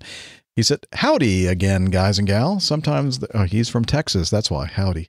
Uh, sometimes there are questions that shouldn't need to be asked, but because it's just a stupid question, except when someone had an idea that was even more stupid. Why are the runways at some airports bumpy or hilly? Attached is a link to a video of a Monarch Air jet having a bit of trouble in a high crosswind. I think the pilot could have stuck the landing if the runway hadn't dropped away suddenly. Even so, you can always go around. Oh, he says cue the music, and I, I had not cued the music, so let's go and do this. Oh, that's going green. We're going green. Never mind. You can always go around if it don't look right. Coming down.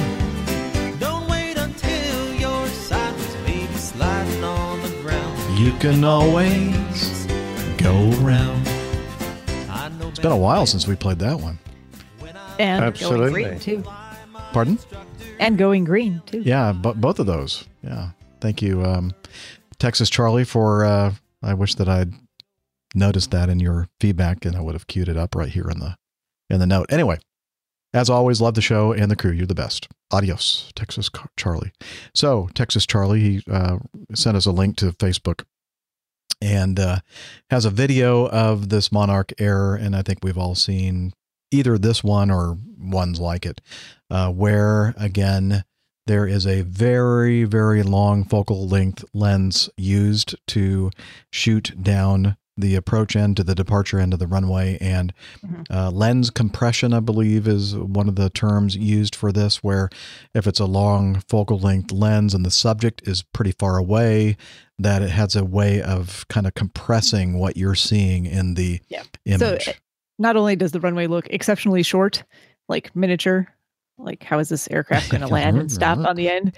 It's you can see every little bump exaggerated because everything, you know, instead of being the normal looking length, is all of a sudden compressed into this short area. And that's not to say that there are some runways that are kind of like this, but not to this extent. I mean, this looks just, you know, extreme. And I don't think we can give this monarch, well, maybe it was Captain Allen. In that case, we could give him the benefit of the doubt on uh, the Bumpy runway. But if not, um, well, there's certainly some runways where you can use the fact that if you float a bit and try and push it on, that's when you hit the upslope and you hit it with a bit of a bang. Because there are some ways runways that do have a bit of a bump on them. yes. Um, It's just that it's too expensive to take it out. It's the uh, easy answer. It's not. They're not supposed to. You'd love to have. Like, it's yeah, you'd love to be able to play uh, snooker or, or uh, pool on every runway, but they're not all. People aren't prepared to pay you that amount of money. Sometimes, if you get a little bit of uh, uh, sinkage in a runway, until it gets severe, they're not going to pay to rip it up and start again. Yeah. I do remember my first takeoff out of Cape Town. Uh, I was new captain and uh, never been down there before. And uh, the first officer doing the takeoff because I did the landing because it was a new destination. And I, but I've got the throttles, which is the standard on uh, our fleet or on our company. And uh, we're about halfway down the runway, and I'm looking at the end of the runway, going, "My God, this is short." And we're we're just about at V1, and I'm not going to stop. So I just think, well, the safest thing is to go toga. So I applied full power and said, I'm going toga. And then, of course, go, go a bit further down the runway, the rest of the runway reveals itself because it was just a, a hump and I couldn't quite see it all the way to the end.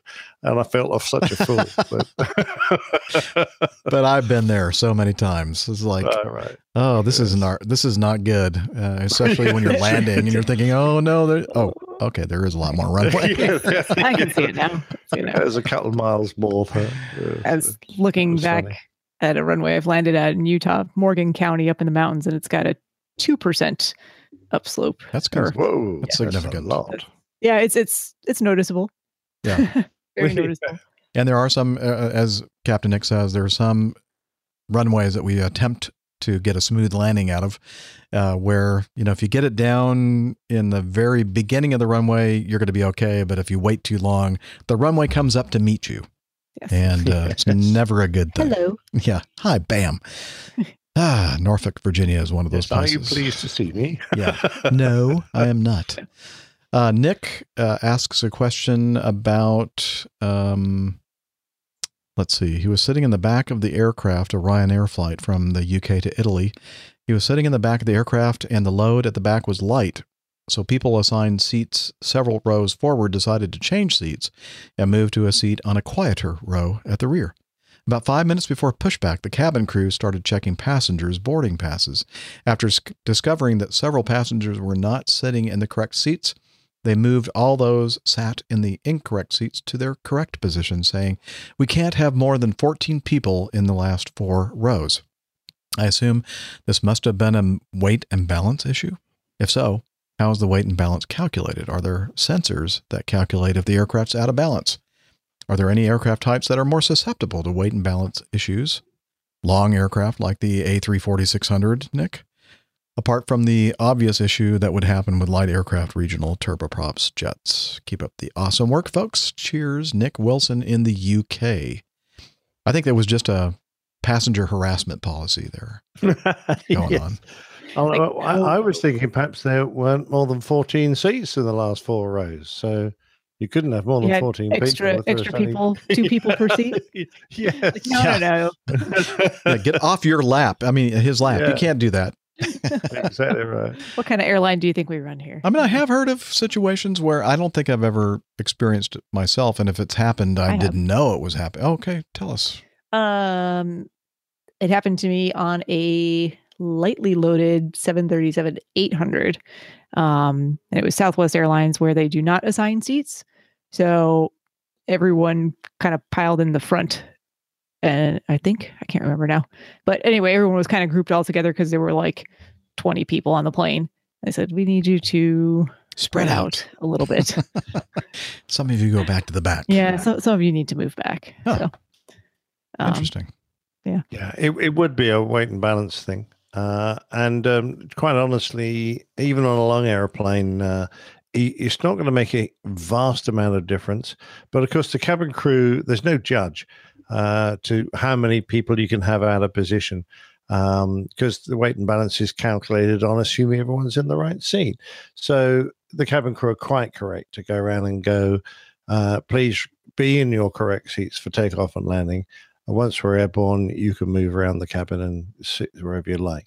But um, it's just because it is feasibly possible to move the aircraft out of limits, or, or at least certainly out of a convenient trim setting that the, and the flight deck won't be um, sort of prepared for that. Um, but you'd probably have to move quite a few people, certainly in a big airplane. Very good.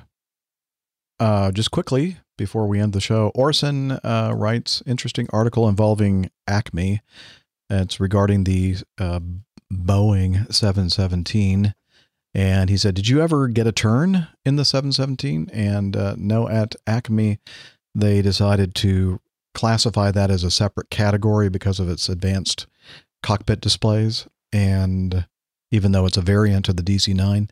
Um, they decided to make it a separate uh, category at Acme Airlines. So I know I never flew the 717, and I probably never will because it is less uh, money per per hour. The pay rate is lower. It's beneath you. It is be beneath me. Yeah, yeah. And although many people would say nothing is beneath you, Jeff. um, And I'm kidding, obviously. uh, no, you're not. No, not really. Jane is beneath you. Yeah, he is true. Lower well, down on the not- yes, he is. Quite a bit so. And Colonel Jeff, we uh, heard uh, some audio feedback from him at the beginning of the show. He also was listening, catching up with the uh, latest episodes, and we were talking about St. Martin and taking off, landing, and uh, the uh, I forgot who sent in this the feedback, but uh, they were saying that the only airline that this person saw was American taking off in the opposite direction, and Colonel Jeff, Captain Jeff, the good-looking one, uh, said the only restriction for American that I can find for uh, for St. Martin is that we can't take off on runway 10 with a tailwind. I've only I've been to SXM. Note that stuff X SXM, Not Q. not Q. Uh, Okay. Numerous times, for some reason, my brain is working functioning okay today. Uh, numerous times flying the 757 and the 737, and I have never taken off on runway 28. I don't know what he saw or when, but it seems pretty odd. So Colonel Jeff is calling you a liar, whoever said. No, I'm just kidding. He's not. He's just never seen it himself, and it must have been an unusual situation. So, uh, I'm not sure if we have time for Sean's um, feedback regarding Uber for airplanes. So we're going to go ahead and save that for the next show. But we did actually cover more than I thought we were going to on today's show. So, um, thank you everyone for and a lot uh, of a lot of quality uh, feedback. Oh yeah, absolutely. So That's what makes the show is your feedback, really. Um, because we were just going blah blah blah, you know, for most of the show. Jeff, Um, everyone wants to know what your shirt says, please. oh, it says Elon University. That's where my money goes.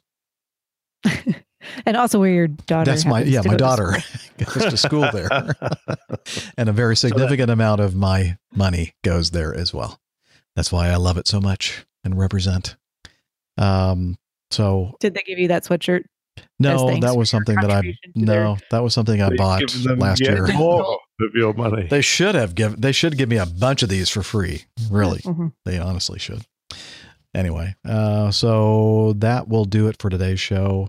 Thanks, big thanks to Liz Piper, our producer, for helping us Mhm. organize this whole thing and put all the feedback together on the news and do all the behind the scenes work, all the dirty work that nobody else wants to do. So yeah, thank you. white with two sugars, please.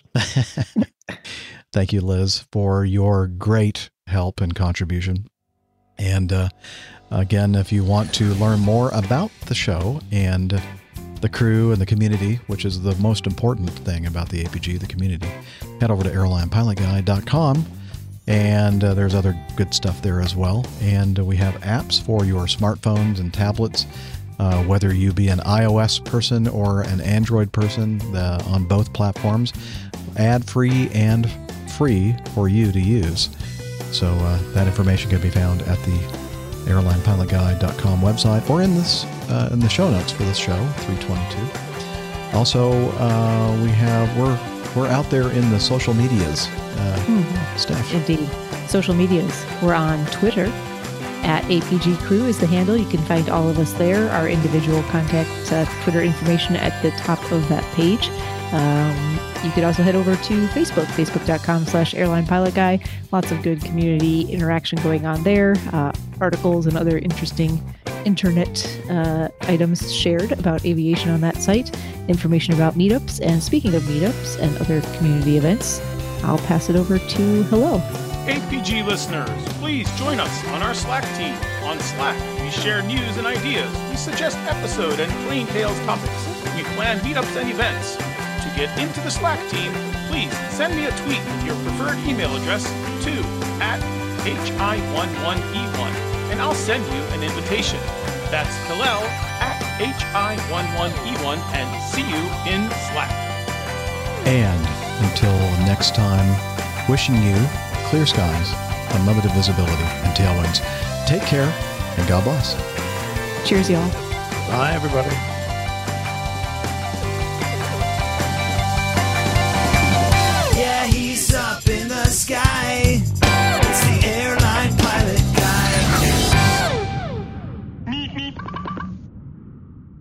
Good day.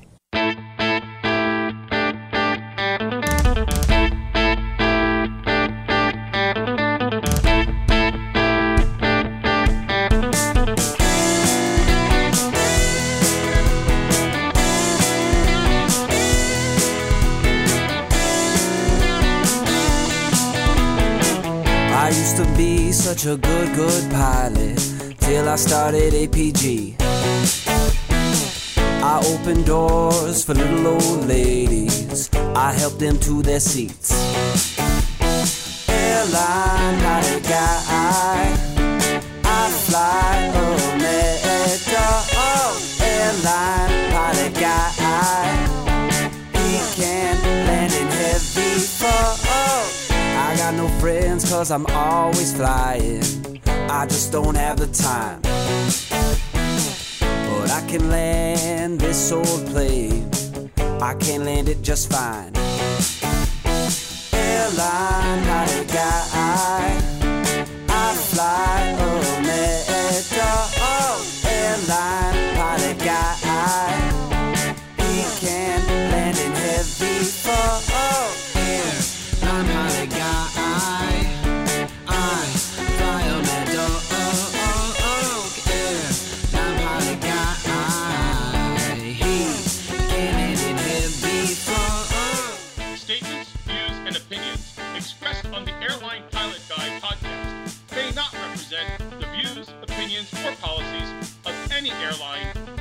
Fictionalized, mentioned, implied, or accidentally slipped by any of the participants, guests, or feedback providers you may or may not have heard, may or may not believe you may have heard on this or any prior episode of the Airline Pilot Guy podcast. It ain't Boeing, I ain't going.